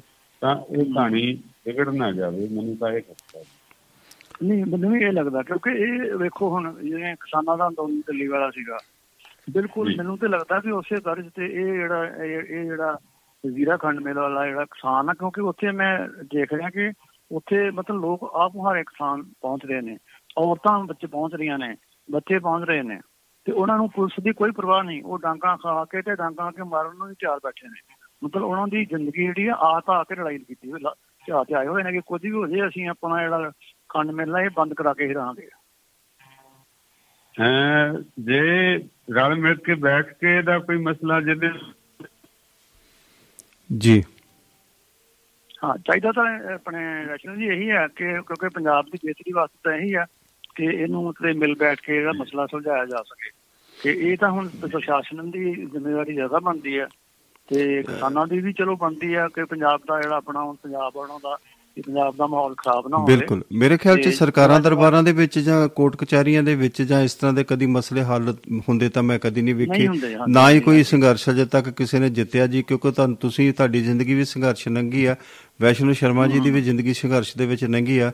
ਤੇ ਅਸੀਂ ਵੀ ਤੁਹਾਡੇ ਅੰਗ ਸੰਗ ਤੁਹਾਡੇ ਨਾਲ ਦੇਖਦੇ ਰਹੇ ਆ ਤੇ ਇੱਕ ਸੰਘਰਸ਼ਾਂ ਨੇ ਚਲੋ ਕਹਿੰਦੇ ਆ ਅਸੀਂ ਜਿੱਤਿਆ ਬਹੁਤ ਕੁਛ ਆ ਪਰ ਬਹੁਤ ਕੁਛ ਗਵਾਉਂਦੇ ਵੀ ਆ। ਅਖੀਰ ਤਾਂ ਨੈਗੋਸ਼ੀਏਸ਼ਨ ਤੇ ਹੀ ਗੱਲ ਮੁੱਕਦੀ ਆ ਨਾ। ਹਾਂ ਹਾਂ ਆਖਰ ਮਿਲ ਬੈਠ ਕੇ ਮੇਜ਼ ਤੇ ਮਸਲੇ ਹੱਲ ਹੁੰਦੇ।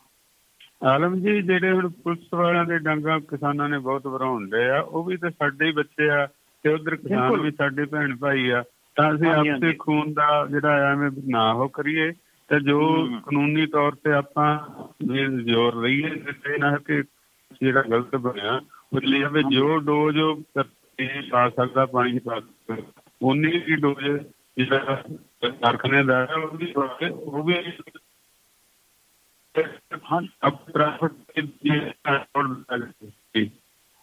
ਹਾਂਜੀ ਹਾਂਜੀ ਹਾਂਜੀ ਹਾਂਜੀ ਬਿਲਕੁਲ। ਤੇ ਚਾਹੀਦਾ ਤੇ ਇਹੀ ਹੈ ਕਿ ਸਰਕਾਰ ਨੂੰ ਵੀ ਤੇ ਕਿ ਇਹ ਜ਼ਿਆਦਾ ਤੋਂ ਜ਼ਿਆਦਾ ਕਿਸਾਨਾਂ ਨੂੰ ਵੀ ਚਾਹੀਦਾ ਕਿਸਾਨ ਜਥੇਬੰਦੀਆਂ ਨੂੰ ਵੀ ਚਾਹੀਦਾ ਕਿ ਆਪਾਂ ਇਹ ਮਤਲਬ ਇਸ ਮਸਲੇ ਨੂੰ ਜ਼ਿਆਦਾ ਲਮਕਾਉਣ ਦੀ ਬਜਾਏ ਕਿਉਂਕਿ ਕੋਈ ਵੀ ਮਸਲਾ ਜਿਹੜਾ ਲਮਕਦਾ ਨਾ ਉਹ ਫਿਰ ਜ਼ਿਆਦਾ ਉਹ ਕਿਸੇ ਤਣ ਪਤਨ ਲੱਗਦਾ ਨਹੀਂ ਲੱਗਦਾ ਨਹੀਂ। ਲੱਗਦਾ ਨਹੀਂ ਨਹੀਂ ਲੱਗਦਾ ਜੀ। ਹਾਂ। ਲੱਗਦਾ। ਬਹੁਤ ਚੰਗੀ ਹੈ ਤੁਹਾਡੀ ਸੋਚ ਤੇ ਰਾਏ ਵਧੀਆ ਹੈ ਬਿਲਕੁਲ ਜੀ, ਬਿਲਕੁਲ। ਮੇਰਾ ਖਿਆਲ ਉਹ ਵੀ ਸਾਡੇ ਵੀਰ ਨੇ। ਥੋੜਾ ਜੇ ਇਧਰ ਨੂੰ ਸੰਭਲ ਕੇ ਚੱਲਣ ਤਾਂ ਨਹੀਂ ਤਾਂ ਇਹ ਜਿਹੜੇ ਆ ਝਗੜੇ ਝਗੜਾ ਤਾਂ ਮੁੱਕ ਜਾਵੇ ਠੀਕ ਹੈ ਜਿਹੜਾ ਝਗੜਾ ਝੇੜਾ ਬਣ ਜਾਂਦਾ ਨਾ ਮੁੜ ਕੇ ਘਰਾਂ ਦੇ ਵਿੱਚੋਂ ਤਰੀਕਾਂ ਭੁਗਤਣੀਆਂ ਫਿਰ ਫਿਰ ਨੂੰ ਰਿਹਾ ਕਰੋ। ਸਰਕਾਰ ਵੀ ਆਪਣਾ ਦਾਲ ਆਉਂਦੀ ਹੈ ਫਿਰ ਕਦੇ ਬੈਕ ਫੁੱਟ ਹੋ ਜਾਂਦੀ ਜੀ। ਕਦੇ ਅੱਗੇ ਨੂੰ ਹੋ ਜਾਂਦੀ ਆ। ਤਾਂ ਇਹਦੇ ਨਾਲ ਸਾਡੇ ਪੰਜਾਬ ਦੇ ਕਿਰਤੀ ਲੋਕ ਨੇ ਉਹਨਾਂ ਦਾ ਟਾਈਮ ਸਮਾਂ ਤੇ ਇੱਜ਼ਤ ਜਿਹੜੀ ਉਹ ਖਰਾਬ ਨਾ ਬਿਲਕੁਲ ਜੀ ਇੱਕ ਆਲਮ ਸਾਹਿਬ ਤੁਸੀਂ ਗੱਲ ਕਰ ਰਹੇ ਸੀਗੇ ਕਿ ਜਿਵੇਂ ਆਪਾਂ ਗੱਲ ਸ਼ੁਰੂ ਕੀਤੀ ਸੀ ਕਿ ਬਹੁਤ ਸਾਰੇ ਮਹਿਕਮੇ ਜਿਹੜੇ ਐਸੇ- ਨੇ ਜਿਹੜੇ ਕਿ ਅਹਿਮ ਮਹਿਕਮੇ ਨੇ ਉਹਨਾਂ ਵਿੱਚ ਵੈਕੈਂਸੀਆਂ ਖਾਲੀ ਪਈਆਂ। ਸਰਕਾਰ ਜਿਹੜੀ ਆ ਉਹ ਧੱਕੇ ਨਾਲ ਲਾਈ ਜਾਂਦੀ ਆ। ਜਿਵੇਂ ਐਵੇਂ ਹੀ ਸਾਡੀ ਪਾਰ- ਪਾਵਰਕਾਮ ਜਾਂ ਦੂਸਰਾ ਉਹਦੇ ਵਿੱਚ ਕੀ ਹੈ ਕਿ ਮੈਨੇਜਿੰਗ ਡਾਇਰੈਕਟਰ ਦੀ ਐਡਮਿਨਿਸਟ੍ਰੇਸ਼ਨ ਦੀ ਕਈ ਤਰ੍ਹਾਂ ਦੇ ਜਿਹੜੇ ਅਹਿਮ ਅਹੁਦੇ ਨੇ ਉਹ ਖਾਲੀ ਪਏ ਨੇ ਤੇ ਉਹ ਧੱਕੇ ਨਾਲ ਚਲਾ ਰਹੀ ਹੈ। ਤੇ ਇਸ ਤਰ੍ਹਾਂ ਕਿੱਦਾਂ ਚੱਲੇਗਾ ਤੁਸੀਂ ਇਸ ਬਾਰੇ ਕੀ ਮੈਂ ਟਿੱਪਣੀ? ਤੁਹਾਨੂੰ ਦੱਸਦਾ ਦੇਖੋ ਆਪਣੇ ਚਾਲ ਸਾਹਿਬ ਜਿਹੜਾ ਮਤਲਬ ਪੰਜਾਬ ਦਾ ਜਿਹੜਾ ਬਿਜਲੀ ਬੋਰਡ ਮਹਿਕਮਾ ਜਾਂ ਹੁਣ ਬਿਜਲੀ ਨਿਗਮ ਕਹਿੰਦੇ ਆ ਨੂੰ ਸਭ ਤੋਂ ਅਹਿਮ ਨਗਰ ਮੁਲਾਜ਼ਮ ਨੇ ਘਰ ਘਰ ਬਿਜਲੀ ਪਹੁੰਚਾਉਣੀ ਹੁੰਦੀ ਹੈ। ਜੀ। ਉਹਦੇ ਉਹਦੀਆਂ ਜਿਹੜੀਆਂ ਅਹਿਮ ਪੋਸਟਾਂ ਜਿਵੇਂ ਉਹਦਾ ਸੀਐਮਡੀ ਮੇਰਾ ਖਿਆਲ ਜਿਹੜੀ ਸਰਕਾਰ ਵੇਲੇ ਲੱਗਿਆ ਸੀਗਾ ਬਲਦੇਵ ਸਿੰਘ ਸਰਾਂਤ ਇੱਕ ਸਾਲ ਵਾਸਤੇ। ਜੀ। ਅੱਛਾ ਉਹਨਾਂ ਦੀ ਜਿਹੜੀ ਆ ਉਹ ਰਿਟਾਇਰਮੈਂਟ ਅੱਜ 22 ਦਸੰਬਰ ਨੂੰ ਹੋ ਜਾਣੀ ਹਾਂ। ਬਿਲਕੁਲ ਜੀ ਬਿਲਕੁਲ। ਤੇ ਉਹਦੇ ਉਹਦੀ ਜਗ੍ਹਾ ਤੇ ਅਜੇ ਤੱਕ ਕੋਈ ਬੰਦਾ ਲਗਾਇਆ ਨਹੀਂ। ਅਪਾਇੰਟਮੈਂਟ ਨਹੀਂ ਉਹਨਾਂ ਨੂੰ ਐਕਸਟੈਂਸ਼ਨ ਦੇ ਰਹੇ ਆ ਜੀ ਹੂੰ। ਹਾਂ ਐਕਸਟੈਂਸ਼ਨ ਨਹੀਂ ਦੇ ਰਹੇ। ਨਹੀਂ ਐਕਸਟੈਂਸ਼ਨ ਨਹੀਂ ਦੇ ਰਹੇ ਉਹਨਾਂ ਨੂੰ। ਅੱਛਾ ਬਾਹਰ ਹੀ ਕਰ ਰਹੇ ਤੇ ਹਾਂ ਬਾਹਰ ਕਦਮ ਕਰ ਰਿਹਾ ਤੇ ਉਹਦੇ ਵਾਸਤੇ ਅਜੇ ਤੱਕ ਕੋਈ ਉਗਾਹ ਬੰਦਾ ਤਾਂ ਹੁਣ ਨਾ ਕੋਈ ਤੇ ਸਰਕਾਰ ਦੀ ਜ਼ਿੰਮੇਵਾਰੀ ਸੀ ਨਾ ਕਿ ਉਹਦੇ ਤੋਂ ਪਹਿਲਾਂ ਕੋਈ 5-7 ਮਹੀਨੇ ਜਾਂ 5-4 ਦਿਨਾਂ ਤੋਂ ਪਹਿਲਾਂ ਕੋਈ ਨਾ ਕੋਈ ਉਹਦੇ ਵਾਸਤੇ ਕੋਈ ਹੋਰ ਕੋਈ ਬੰਦਾ ਜਿਹੜਾ ਸ਼ਾਰਟ ਲਿਸਟ ਕਰਕੇ ਉਹਨਾਂ ਵਿੱਚੋਂ ਕੋਈ ਬੰਦਾ ਲਗਾਉਂਦੇ। ਇਸੇ ਤਰ੍ਹਾਂ ਹੋਰ ਵੀ ਜਿਹੜੀਆਂ ਇਹਦੇ ਵਿੱਚ ਬਿਜਲੀ ਨਿਗਮ ਵਿੱਚ ਜਿਹੜੀਆਂ ਪੋਸਟਾਂ ਨੇ ਉਹ ਜਿਵੇਂ ਇੱਕ ਨਾ ਆਪਣੇ ਹੈਗੇ ਨੇ ਡਾਇਰੈਕਟਰ ਨੇ ਉਹ ਉਹਨਾਂ ਦੀ 12 ਦਸੰਬਰ ਨੂੰ ਖਤਮ ਹੋ ਚੁੱਕੀ ਹੈ ਮਿਆਦ ਅੱਛਾ। ਉਹ ਐਡੀ ਇੰਪੋਰਟੈਂਟ ਹੈ ਮਤਲਬ ਜਿਹਨੇ ਬਿਜਲੀ ਨਗਰ ਦਾ ਇਹਦੀ ਬਿਜਲੀ ਦੀ ਵੰਡ ਕਰਨੀ ਹੁੰਦੀ ਹੈ। ਹੂੰ। ਉਹ ਡੀਪੀਐਸ ਗਰੇਵਾਲ ਸੀਗੇ। ਜੀ। ਤੇ ਉਹ 12 ਦਸੰਬਰ ਦੀ ਉਹਨਾਂ ਦੀ ਮੌਕੇ ਦੀ ਮਿਆਦ ਖਤਮ ਹੋ ਚੁੱਕੀ ਹੈ। 12 ਦਿਨ ਹੋ ਗਿਆ ਅਜੇ ਤੱਕ ਕੋਈ ਮਤਲਬ ਉਹਦੇ ਤੇ ਕੋਈ ਲਾਇਆ ਨਹੀਂ ਅਧਿਕਾਰੀ। ਆ ਤੇ ਇੱਕ ਡਾਇਰੈਕਟਰ ਐਡਮਿਨਿਸਟ੍ਰੇਸ਼ਨ ਜਿਹੜਾ ਉਹਦੀ ਵੀ ਕਈ ਲੰਬੇ ਸਮੇਂ ਤੋਂ ਵੈਕੈਂਸੀ ਖਾਲੀ ਪਈ ਹੋਈ ਹੈ ਜੀ। ਜੀ। ਹਾਂ ਉਹਦੀ ਉਹਦੀ ਇੱਕ ਉਹਦੀ ਵੇਖੋ ਉਹਨੂੰ ਉਹਨੂੰ ਲਗਾਤਾਰ 2 ਮਹੀਨੇ ਦਾ ਪਹਿਲਾਂ ਵਾਅਦਾ ਦੇ ਦਿੱਤਾ। ਹੂੰ। ਤੇ ਫਿਰ ਉਹਦੀ ਮਿਆਦ ਖਤਮ ਹੋ ਗਈ। ਫਿਰ 4 ਮਹੀਨੇ ਖਾਲੀ ਰਿਹਾ। ਫਿਰ ਉਹਨੂੰ ਉਸੇ ਬੰਦੇ ਨੂੰ ਕਹਿਤਾ ਕਿ ਚੱਲ 4 ਮਹੀਨੇ ਤੂੰ ਮੁੜ ਕੰਮ ਕਰ। ਹੂੰ ਉਹ ਉਹਦੇ ਉਹਦਾ ਵੀ ਮਿਆਦ ਖਤਮ ਹੋ ਗਈ। ਤੇ ਉਹ ਫਿਰ ਹੁਣ ਟੋਨ ਕਪਾਲ ਆ ਖਾਲੀ ਪਿਆ ਕਿ ਮਹਿਕਮਾ ਪਤਾ ਨਹੀਂ ਕਿਸ ਆਸਰੇ ਸਰਕਾਰ ਹੈ ਜਿਹੜਾ ਬਿਜਲੀ ਨਿਗਮ ਚਲਾਈ ਜਾ ਰਹੀ ਹੈ ਜਿਹੜਾ ਇਹਦਾ ਇੰਪੋਰਟੈਂਟ ਮਹਿਕਮਾ ਆ ਜਿਹੜਾ ਸਭ ਤੋਂ ਮੈਨੂੰ ਲੱਗਦਾ ਘਰ ਘਰ ਨਾਲ ਸੰਬੰਧ ਆ ਇਸ ਬਿਜਲੀ ਦਾ। ਜੀ। ਇੱਕ ਹੋਰ ਤੁਹਾਨੂੰ ਮੈਂ ਦੱਸਦਾ ਨਹੀਂ ਡਾਂਗਾ ਵੇਖੋ ਮਾਰ ਵੀ ਇਸੇ ਨੂੰ ਪੈ ਰਹੀ ਆ। ਵੇਖੋ ਪੰਜਾਬ ਸਰਕਾਰ ਜਾਂ ਹਰ ਸਰਕਾਰ ਆਉਣ ਵਾਲੀ ਸਰਕਾਰ ਆ ਇਸ ਮਹਿਕਮੇ ਦੀ ਵਰਤੋਂ ਕਰਦੀ ਆ। ਇਹਦੇ ਤੇ ਸਰਕਾਰਾਂ ਬਦਲਦੀਆਂ ਨੇ ਔਰ ਸਰਕਾਰਾਂ ਇਸ ਮਹਿਕਮੇ ਦਾ ਇਹੋ ਹੀ ਇੱਕ ਮਹਿਕਮਾ ਜਿਹਦਾ ਸਰਕਾਰਾਂ ਨੇ ਕਰੋੜਾਂ ਰੁਪਈਆ ਦੇਣਾ ਹੈ। ਸਰਕਾਰੀ ਅੱਜ ਅੱਜ ਵੀ ਮੈਂ ਉਹ ਈਟੀਓ ਸਾਹਿਬ ਦਾ ਇੱਕ ਬਿਆਨ ਪੜ੍ਹ ਰਿਹਾ ਸੀਗਾ ਜੀ ਜਿਹੜੇ ਆਪਣੇ ਸਾਡੇ ਬਿਜਲੀ ਮੰਤਰੀ ਨੇ। ਉਹ ਕਹਿੰਦੇ ਵੀ ਕਿ ਜਿੱਦਾਂ ਸਕੂਲ ਨੇ ਤੁਸੀਂ ਵੀ ਸੁਣਿਆ ਹੋਣਾ ਵੇਖਿਆ ਹੋਣਾ ਸ਼ਰਮਾ ਜੀ ਵੀ ਜਿਹੜੇ ਸਕੂਲ ਨੇ ਹਸਪਤਾਲ ਨੇ ਜਾਂ ਹੋਰ ਕਈ ਤਰ੍ਹਾਂ ਦੇ ਇਹੋ ਜਿਹੇ ਜ਼ਰੂਰੀ ਸੇਵਾਵਾਂ ਵਾਲੇ ਆਪਣੇ ਮਹਿਕਮੇ ਨੇ ਉਹਨਾਂ ਦੇ ਕਨੈਕਸ਼ਨ ਨਹੀਂ ਕੱਟੇ ਜਾਣਗੇ। ਭਾਈ ਕਿਉਂ? ਨਹੀਂ ਕੱਟਣੇ ਤੁਸੀਂ। ਪਹਿਲਾਂ ਦਾ ਉਹਨਾਂ ਦਾ ਨਾ ਕੱਟੋ ਪਰ ਉਹਨਾਂ ਦੀ ਪੇਮੈਂਟ ਤਾਂ ਸਰਕਾਰ ਦੇ ਖਾਤੇ ਵਿੱਚ ਜੇ ਉਹ ਸਰਕਾਰੀ ਹੈ ਤੇ ਉਸ ਉਸ ਮਹਿਕਮੇ ਨੂੰ ਚਾਹੀਦਾ ਤਾਂ ਨਹੀਂ ਕਿ ਉਹ ਆਪਣੇ ਬਿਜਲੀ ਬੋਰਡ ਦੇ ਖਾਤੇ ਵਿੱਚ ਪੈਸੇ ਜਮ੍ਹਾਂ ਕਰਵਾਉਣ? ਹਾਂ, ਐਵੇਂ ਕੀ? ਬਿਲਕੁਲ ਬਿਲਕੁਲ ਬਿਲਕੁਲ। ਹਾਂ ਜ਼ਿੰਮੇਵਾਰੀ ਨੱਕੋਂ ਲਾ ਕੇ ਗੱਲੇ ਗੱਲੇ ਲਾਉਣ ਦਾ ਕੀ ਫਾਇਦਾ? ਭਈ ਤੁਸੀਂ ਕਿਉਂ ਜੇ ਤੁਸੀਂ ਇੱਕ ਸਰਕਾਰ ਚਲਾਉਣੀ ਆ ਤਾਂ ਤੁਸੀਂ ਮਹਿਕਮੇ ਵੀ ਤੇ ਚਲਾਉਣੇ ਨਾਲ ਕਿ ਨਹੀਂ? ਮਹਿਕਮੇ ਤੋਂ ਬਿਨਾਂ ਸਰਕਾਰਾਂ ਕਿੱਦਾਂ ਚੱਲ ਜਾਣਗੀਆਂ? ਮੈਨੂੰ ਤਾਂ ਇਹ ਨਹੀਂ ਸਮਝ ਲੱਗਦੀ। ਦੇਖੋ ਜਦੋਂ ਹਾਂ। ਜੀ। ਸਾਥੋਂ ਜਦੋਂ ਚੰਨੀ ਸਰਕਾਰ ਵੇਲੇ ਰਹੇ ਇਹ। ਜੀ। ਚੰਨੀ ਸਰਕਾਰ ਵੇਲੇ ਨਾ ਜਦੋਂ ਆਪਣੇ ਬਿਜਲੀ ਨਿਗਮ ਦੇ ਜਿਹੜੇ ਟਰਾਂ- ਟਰਾਂਸਕੋ ਦੇ ਡਾਇਰੈਕਟਰ ਸੀ ਐਡਮਨ। ਲਗਾਏ ਹੋਏ ਸੀ ਉਹਨਾਂ ਨੇ। ਹਾਂਜੀ ਹਾਂਜੀ। ਮਾਰਚ ਦੇ ਮਹੀਨੇ ਆਪਣੇ ਅਹੁਦਾ ਦੇ ਗਏ ਉਹ ਅਸਤੀਫਾ ਦੇ ਗਏ ਸਰਕਾਰ ਬਣਦੇ ਦਾ ਸਾਰੀ। ਹੂੰ। ਤੇ ਉਹ ਵੀ ਅਹੁਦਾ ਖਾਲੀ ਪਿਆ ਅਜੇ ਤੱਕ। ਉਹ ਵੀ ਬਹੁਤ ਹੀ ਇੰਪੋਰਟੈਂਟ 9 ਮਹੀਨੇ ਹੋ ਗਏ ਉਹਨੂੰ ਖਾਲੀ ਪਏ ਨੂੰ ਉਹਦੇ ਤੇ ਉਹਦੇ ਵੱਲ ਕੋਈ ਸਰਕਾਰ ਦਾ ਧਿਆਨ ਨਹੀਂ। ਨਹੀਂ ਵੇਖੋ ਸਰਕਾਰ ਦਾ ਤੇ ਮੈਂ ਸ਼ਬਦ ਇੱਥੇ ਭਾਵੇਂ ਨਾ ਵਰਤਾਂ ਸਰਕਾਰਾਂ ਦਾ ਕਹੀਏ ਤੇ ਹੋਰ ਬਿਹਤਰ ਆ। ਬਿਲਕੁਲ ਬਿਲਕੁਲ। ਕਿਉਂ ਜੀ?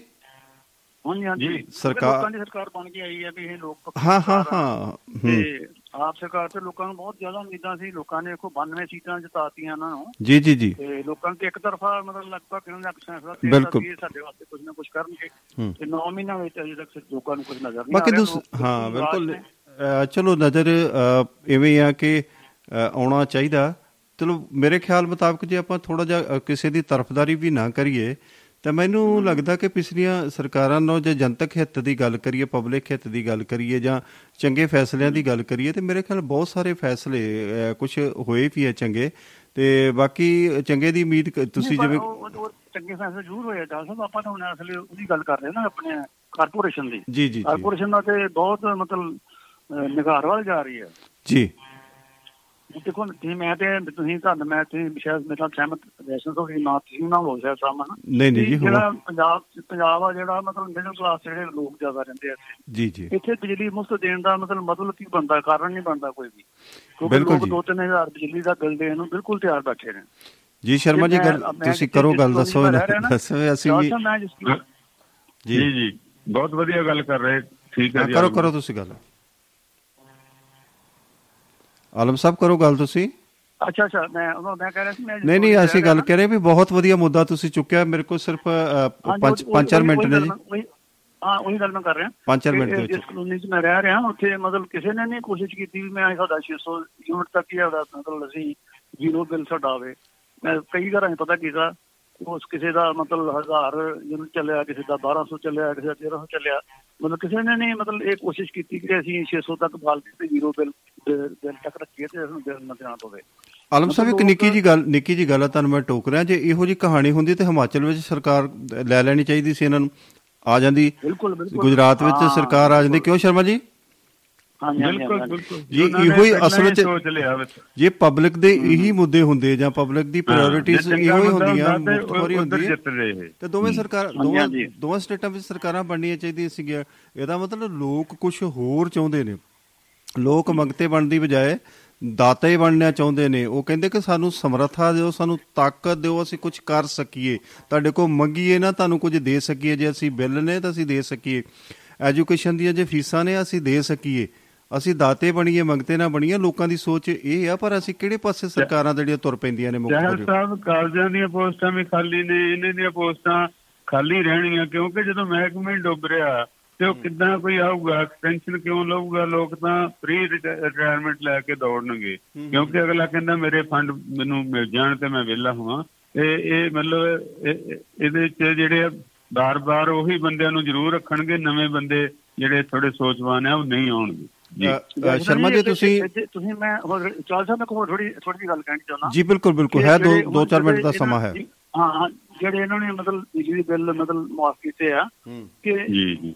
ਇਹ ਸਰਕਾਰ ਨੇ ਫਿਰ ਪੈਸੇ ਜਮ੍ਹਾਂ ਕਰਾਉਣੇ ਆ ਉਹਨੂੰ ਕਾਰਪੋਰੇਸ਼ਨ ਨੂੰ ਤੇ ਸਰਕਾਰ ਨੇ ਪੈਸੇ ਕਿੱਥੋਂ ਲੈਣੇ ਆ? ਲੋਕਾਂ ਕੋਲੋਂ ਲੋਕਾਂ ਦੇ ਟੈਕਸਾਂ ਉਹ ਤੇ ਫਿਰ ਲੋਕਾਂ ਤੇ ਪੈਣਾ ਨਾ। ਬਿਲਕੁਲ।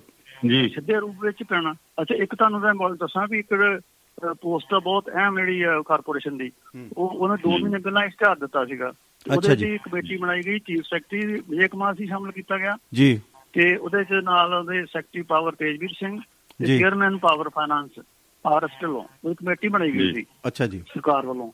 ਤੇ ਵੀ ਚੀਜ਼ ਸ਼ੌਰ ਉਹਨਾਂ ਨੇ ਸ਼ਾਰਟ ਲਿਸਟ ਨਾ ਕਰਕੇ ਮੁੱਖ ਮੰਤਰੀ ਦੇ ਦਫ਼ਤਰ ਨੂੰ ਭੇਜ ਦੇ ਉਹ 3 ਮਹੀਨੇ ਹੋ ਗਏ ਉਹਦੀ ਉਹਦੀ ਮੁੱਖ ਮੰਤਰੀ ਦੇ ਪਤਾ ਨਹੀਂ ਕਿਹੜੇ ਖਾਨੇ ਦੀ ਖਾਨੇ ਦੇ ਬਕਸੇ ਵਿੱਚ ਠੰਡੇ ਬਸਤੇ ਚ ਪਏ ਆ ਤੇ ਕੋਈ ਕਾਰਵਾਈ ਨਹੀਂ ਗਈ ਫਾਈਲ ਲੁੱਕ ਗਈ ਹੈ ਜਾ ਕੇ ਹੈਂ? ਹਾਂ ਬਿਲਕੁਲ ਕਿੱਥੇ ਚੱਲ ਗਈ ਉਹਨੂੰ ਸ਼ਰਮ ਆ ਗਈ ਜੀ ਫਾਈਲ ਨੂੰ ਸ਼ਰਮ ਆ ਗਈ ਜੀ। ਸ਼ਰਮਾ ਜੀ। ਡੰਗ ਡੰਗ ਟਪਾਊਗਾ ਜੀ ਇਹ ਚਲਾਕੀ ਦਾ ਡੰਗ ਟਪਾਊਗਾ। ਉਹ ਸ਼ਰਮ। ਸ਼ਰਮ ਦੀ ਮਾਰੀ ਲੁਕ ਗਈ। ਜਿਵੇਂ ਪੁਰਾਣੇ ਜ਼ਮਾਨਿਆਂ 'ਚ ਲੇਡੀਜ਼ ਸਾਡੀਆਂ ਕੁੰਡ ਕੱਢਦੀਆਂ ਸੀ ਨਾ ਵੱਡਿਆਂ ਤੋਂ ਸੰਗ ਦੀਆਂ। ਕੁੰਡ ਕੱਢ ਲੈਂਦੀਆਂ ਸੀਗੀਆਂ ਸੋ ਅੱਜ ਕੱਲ ਸਰਕਾਰਾਂ ਦੀਆਂ ਜਿਹੜੀਆਂ ਅਹਿਮ ਮੁੱਦਿਆਂ ਦੀਆਂ ਫਾਈਲਾਂ ਨੇ ਉਹ ਵੀ ਕੁੰਡ ਕੱਢਦੀਆਂ ਨੇ ਆ ਨੇ। ਗੱਲ ਹੀ ਹੈ ਬਿਲਕੁਲ ਬਿਲਕੁਲ। ਤੇ ਐਵੇਂ ਰਾਓ ਸਾਹਿਬ ਜੀ ਤੁਸੀਂ ਕਾਲ ਕਰ ਰਹੇ ਹੋ ਲੇਕਿਨ ਹੁਣ ਸਮੇਂ ਦੀ ਘਾਟ ਹੈ ਤੇ ਬਹੁਤ ਬਹੁਤ ਤੁਹਾਡਾ ਧੰਨਵਾਦ ਹੈ ਤੁਸੀਂ ਕਾਲ ਕਰ ਰਹੇ ਹੋ। ਹੁਣ ਮੈਂ ਤੁਹਾਡੀ ਕਾਲ ਨਹੀਂ ਲੈ ਸਕਾਂਗਾ ਕਿਉਂਕਿ ਬਹੁਤੀ 2 ਮਿੰਟ ਸਿਰਫ ਸਮਾਂ ਰਹਿ ਗਿਆ। ਸੋ ਤੁਸੀਂ ਮੈਸੇਜ ਜਿਹੜਾ ਉਹ ਤੁਹਾਡਾ ਮੈਂ ਜ਼ਰੂਰ ਲੈ ਲਾਂਗਾ ਜੇ ਤੁਸੀਂ ਮੈਸੇਜ ਲਿਖ ਕੇ ਭੇਜ ਦਿਓ। ਸੋ ਤੁਹਾਡਾ ਬਹੁਤ ਬਹੁਤ ਧੰਨਵਾਦ ਹੈ ਜੀ। ਅਜੇ ਥੋੜੀ ਜਿਹੀ ਅਧੂਰੀ ਗੱਲ ਹੈ ਜੀ। ਤੁਸੀਂ ਆਪਣੀ ਗੱਲ ਜਾਰੀ ਰੱਖੋ ਰਾਓ ਸਾਹਿਬ ਆਪਾਂ ਬਿਜਲੀ ਤਾਂ ਜਦੋਂ ਆਊਗੀ ਆਊਗੀ ਤੇ ਬਿਜਲੀ ਦੇ ਨੁਕਸਾਨ ਜਿਹੜੇ ਆ ਮਾੜੇ ਜੇ ਨਾ ਇਹਨਾਂ ਦਿਨਾਂ 'ਚ ਸਸਤੀ ਵੀ ਹੋਈ ਆ ਹਰ ਕੋਈ ਹੀਟਰ ਲਾ ਲੈਂਦਾ ਆ। ਤੇ ਇਹ ਬੜੀ ਖਤਰਨਾਕ ਚੀਜ਼ ਆ। ਪਹਿਲਾਂ ਅੰਗੀਠੀ ਵਾਲਾ ਕੰਮ ਹੁੰਦਾ ਸੀਗਾ। ਤੇ ਹੁਣ ਇਹ ਜਿਹੜਾ ਆ ਜਦੋਂ ਅਸੀਂ ਬਲੋਰ। ਇਨਵੈਕਟਰ ਲਾ ਲੈਂਦੇ ਆ ਜਾਂ ਦੂਜਾ ਲਾ ਲੈਂਦੇ ਆ ਤਾਂ ਆਕਸੀਜਨ ਅੰਦਰੋਂ ਖਤਮ ਹੋ ਜਾਂਦੀ ਆ। ਆ ਪਿੱਛੇ ਯੂਪੀ 'ਚ ਇੱਕ ਜੋੜੀ ਪੂਰੀ ਪੂਰੀ ਪਤੀ ਪਤਨੀ ਦੀ ਮੌਤ ਵੀ ਹੋ ਗਈ ਆ। ਸੋ ਬੰਦ ਕਰਕੇ ਇਹ ਚੀਜ਼ਾਂ ਲਾਉਣੀਆਂ ਗਲਤ ਹੈ ਜਾਂ ਪਾਣੀ ਥੋੜਾ ਅੰਦਰ ਰੱਖੋ ਦਰਵਾਜ਼ਾ ਬੰਦ ਕਰਨਾ ਹੈ ਤੇ ਜਾਂ ਇੱਕ ਅੱਧੀ ਖਿੜਕੀ ਖੁੱਲੀ ਰੱਖੋ ਨਹੀਂ ਤਾਂ ਆਕਸੀਜਨ ਖਤਮ ਹੋਣ ਨਾਲ ਬੰਦੇ ਸਾਹ ਘੁੱਟ ਕੇ ਮਰ ਜਾਂਦੇ ਆ। ਸੋ ਇਹਦੇ ਤੋਂ ਵੀ ਵਿਚਾਰ ਰੱਖਣਾ ਜ਼ਰੂਰੀ। ਗੱਲ ਅਸੀਂ ਸ਼ੁਰੂ ਵੀ ਮਰਨ ਮਰਾਉਣ ਤੋਂ ਕੀਤੀ ਤੇ ਅਸੀਂ ਬੰਦ ਵੀ ਮਰਨ ਮਰਾਉਣ ਤੋਂ ਕੀਤੀ। ਕਿਉਂਕਿ ਮੱਛੀਆਂ ਦੀ ਆ ਆਕਸੀਜਨ ਖਤਮ ਹੋ ਰਹੀ ਇਧਰ ਬੰਦਿਆਂ ਦੀ ਆਕਸੀਜਨ ਖਤਮ ਹੋ ਰਹੀ ਤੇ ਉਧਰ ਇਹ ਆ ਵੀ ਲੋਕਾਂ ਦੀਆਂ ਨੌਕਰੀਆਂ ਨੌਕਰੀਆਂ ਖਤਮ ਹੋ ਰਹੀਆਂ ਤਾਂ ਵੀ ਮਰਨ ਮਰਾਉਣ ਵਾਲਾ ਕੰਮ ਇਹਨਾਂ ਨੇ ਵੈਸ਼ਨੋ ਜੀ ਨੇ ਇਹਦੀ ਗੱਲ ਕੀਤੀ ਹੈ ਗੈਸ ਦੀ ਗੱਲ ਕੀਤੀ ਹੈ। ਆ ਨਹੀਂ ਜਿਹੜਾ ਕਿ ਉਹ ਹਾਂ ਉਹ ਵੀ ਹੈ ਕਿ ਜਿੱਦਾਂ ਅਸੀਂ ਬਿਜਲੀ ਦੀ ਵੀ ਗੱਲ ਕਰਦੇ ਆ ਨਾ ਹੀਟਰ ਅਸੀਂ ਜਦੋਂ ਲਾਉਨੇ ਆ ਤੇ ਅੰਦਰੋਂ ਗੈਸ ਖਤਮ ਹੋ ਜਾਂਦੀ ਆ ਮਤਲਬ ਜਾਨੀ ਕਿ ਆਕਸੀਜਨ ਜਦੋਂ ਲਗਾਤਾਰ ਤਾਪ ਵਧਦਾ ਨਾ ਜੀ। ਜਦੋਂ ਹਾਂਜੀ ਬੰਦ ਕਮਰਿਆਂ 'ਚ। ਹਾਂ। ਨਹੀਂ ਮੈਂ ਮੈਂ ਬੜੀ ਤੁਹਾਨੂੰ ਆਪਣੀ ਗੱਲ ਦੱਸਣ ਲੱਗਾ ਸੀਗਾ ਕਿ ਉਹ ਮੇਰਾ ਬੇਟਾ ਨਾ ਉਹਨਾਂ ਨੇ ਉਹ ਲਾਇਆ ਸੀਗਾ ਅੰਦਰ ਉਹ ਆਪਣੇ 3-4 ਸਾਲ ਹੋ ਗਿਆ ਤੇ ਉਹ ਗੈਸ ਵਾਲਾ ਸੀ ਗੀਜ਼ਰ ਉਹ ਅੰਦਰ ਉਹਨੇ ਪਾਣੀ ਭਰਿਆ ਭਰਦਾ ਰਿਹਾ ਭਰਦਾ ਰਿਹਾ ਤੇ ਮੁੜ ਕੇ ਉਹ ਮੈਂ ਉਦੋਂ ਆਵਾਜ਼ ਆਉਂਦੀ ਵੀ ਗੜ ਗੜ ਗੜ ਮੈਂ ਵੇਖਿਆ ਮੈਂ ਕਿਹਾ ਪ੍ਰੋਜੈਕਟ ਕਾ ਹੂੰ। ਤੇ ਉਦੋਂ ਆਵਾਜ਼ ਨਾ ਵਜਾ ਤੋੜਿਆ ਤੇ ਅੰਦਰ ਬੇਹੋਸ਼ ਪਿਆ ਸੀਗਾ। ਉਹ ਜਿਹੜਾ ਸੀਗਾ ਗੈਸ ਉਹ ਚੜ ਗਈ ਹੋਈ ਸੀ ਨੱਕ ਤੋਂ। ਤੇ ਤੇ- ਹੁੰਦਾ ਆ ਜਿਹੜਾ ਬਾਥਰੂਮ ਹੈ ਨਾ ਉਹਦੇ ਚ ਆਕਸੀਜਨ ਖਤਮ ਹੋ ਗਈ ਉਹ ਬਲਦੀ ਆ ਬਲਣ ਨਾਲ ਆਕਸੀਜਨ ਚਾਹੀਦੀ ਆ। ਹਾਂ ਗੈਸ ਇੱਥੇ ਸਿਲੰਡਰ ਬਾਹਰ ਬੜੀ- ਚਾਹੀਦਾ ਨਹੀਂ। ਨਹੀਂ ਨਹੀਂ ਗੈਸ ਸਿਲੰਡਰ ਬਾਹਰ ਹੀ ਹੋਏ ਉਹ ਗੈਸ ਨਹੀਂ ਹੈ ਜਿਹੜੀ ਅੰਦਰ ਸਾਹ ਲੈਣ ਲਈ ਹਵਾ ਦੇ ਮਿਕਸ ਗੈਸ ਆਕਸੀਜਨ ਉਹ ਖਤਮ ਹੋ ਜਾਂਦੀ ਆ। ਬਾਹਰ ਦੀ ਗੈਸ ਦਾ ਨਹੀਂ ਨਾ। ਸੋ- ਗੈਸ ਦਾ ਪਿਆ ਦੇ ਅੰਦਰ ਸਿਲੰਡਰ ਹੋਊ ਤੇ ਕਮਰੇ ਨੂੰ ਅੱਗ ਲੱਗ ਜੂ ਪਿੱਛੇ ਇੱਕ ਢਾਲੀਵਾਲ ਮੈਡਮ ਸੀ ਬੜੀ ਤਕੜੀ ਐਕਟਰੈਸ ਸੀਗੀ ਟੀਵੀ ਦੀ ਤੇ ਉਹਦਾ ਕੱਲਾ ਕੱਲਾ ਬੇਟਾ ਬੰਗੇ ਮਰ ਗਿਆ ਸੀ ਉਹਨੂੰ ਹਾਂਜੀ, ਅਮਰੀਕਾ ਬਿਲਕੁਲ ਚ ਵਿਚਾਰੀ ਜੀ ਵੈਸ਼ਨੋ ਸ਼ਰਮਾ ਜੀ ਤੇ ਹਰਜੀਤ ਆਲਮ ਜੀ ਸੋ ਸਮਾਂ ਸਮੇਂ ਨੇ ਇੱਕ ਨਹੀਂ ਧੰਨਵਾਦ ਜੀ, ਸਤਿ ਸ੍ਰੀ ਅਕਾਲ ਜੀ, ਅੱਜ ਇੱਥੇ ਸ਼ੁਕਰੀਆ ਜਾਨ ਸਾਹਿਬ ਤੁਹਾਡਾ ਬਹੁਤ ਬਹੁਤ ਅੱਜ ਆਪਣੇ ਦਰਸ਼ਕਾਂ ਦੇ ਰੂਬਰੂ ਪਿਆ ਤੇ ਬੜਾ ਮਜ਼ਾ ਆਇਆ ਗੱਲ ਕਰਕੇ। ਬਿਲਕੁਲ ਜੀ ਬਹੁਤ ਬਹੁਤ ਦੋਨਾਂ ਦੋਨਾਂ। ਵਿਦਵਾਨਾਂ ਦਾ ਬਹੁਤ ਬਹੁਤ ਧੰਨਵਾਦ ਜੀ। ਤੇ ਚਲੋ ਸਾਡੇ ਸਟਾਫ ਮੈਂਬਰ ਨੇ। ਜੀ ਸਤਿ ਸ੍ਰੀ ਅਕਾਲ ਜੀ। ਤੇ ਇਹਨਾਂ ਦਾ ਤਾਂ ਹੈ ਤੇ ਆਲਮ ਸਾਹਿਬ ਜੀ ਤੁਹਾਡਾ ਵੀ ਬਹੁਤ ਬਹੁਤ ਧੰਨਵਾਦ ਤੇ ਵੈਸ਼ਨੋ ਸ਼ਰਮਾ ਜੀ ਤੁਸੀਂ ਬਹੁਤ ਹੀ ਅ, ਦੋਨਾਂ ਅ, ਵਿਦਵਾਨਾਂ ਨੇ ਬਹੁਤ ਹੀ ਅ, ਉਸਾਰੂ ਸ- ਜਿਹੜੀ ਗੱਲਬਾਤ ਉਹ ਕੀਤੀ। ਸੋ ਸਰੋਤਿਆਂ ਨੂੰ ਪਸੰਦ ਜ਼ਰੂਰ ਆਏਗੀ ਅੱਜ ਵਾਸਤੇ ਦੋਸਤੋ ਇੰਨਾ ਹੀ। ਦਿਓ ਆਗਿਆ। ਅ, ਮਿਲਾਂਗੇ ਜੀ ਅ, ਸਮਾਂ ਜਿਹੜਾ ਹੁਣ ਅੱਗੇ ਨਹੀਂ ਤੁਰਦਾ। ਫਿਰ ਜੇ ਜਿਉਂਦੇ ਰਹੇ ਤੇ ਕੱਲ ਜ਼ਰੂਰ ਆਪਾਂ ਅ, ਮਿਲਾਂਗੇ ਦੋਸਤੋ। ਤੇ ਅੱਜ ਦੀ ਲਈ ਇੰਨਾ ਹੀ।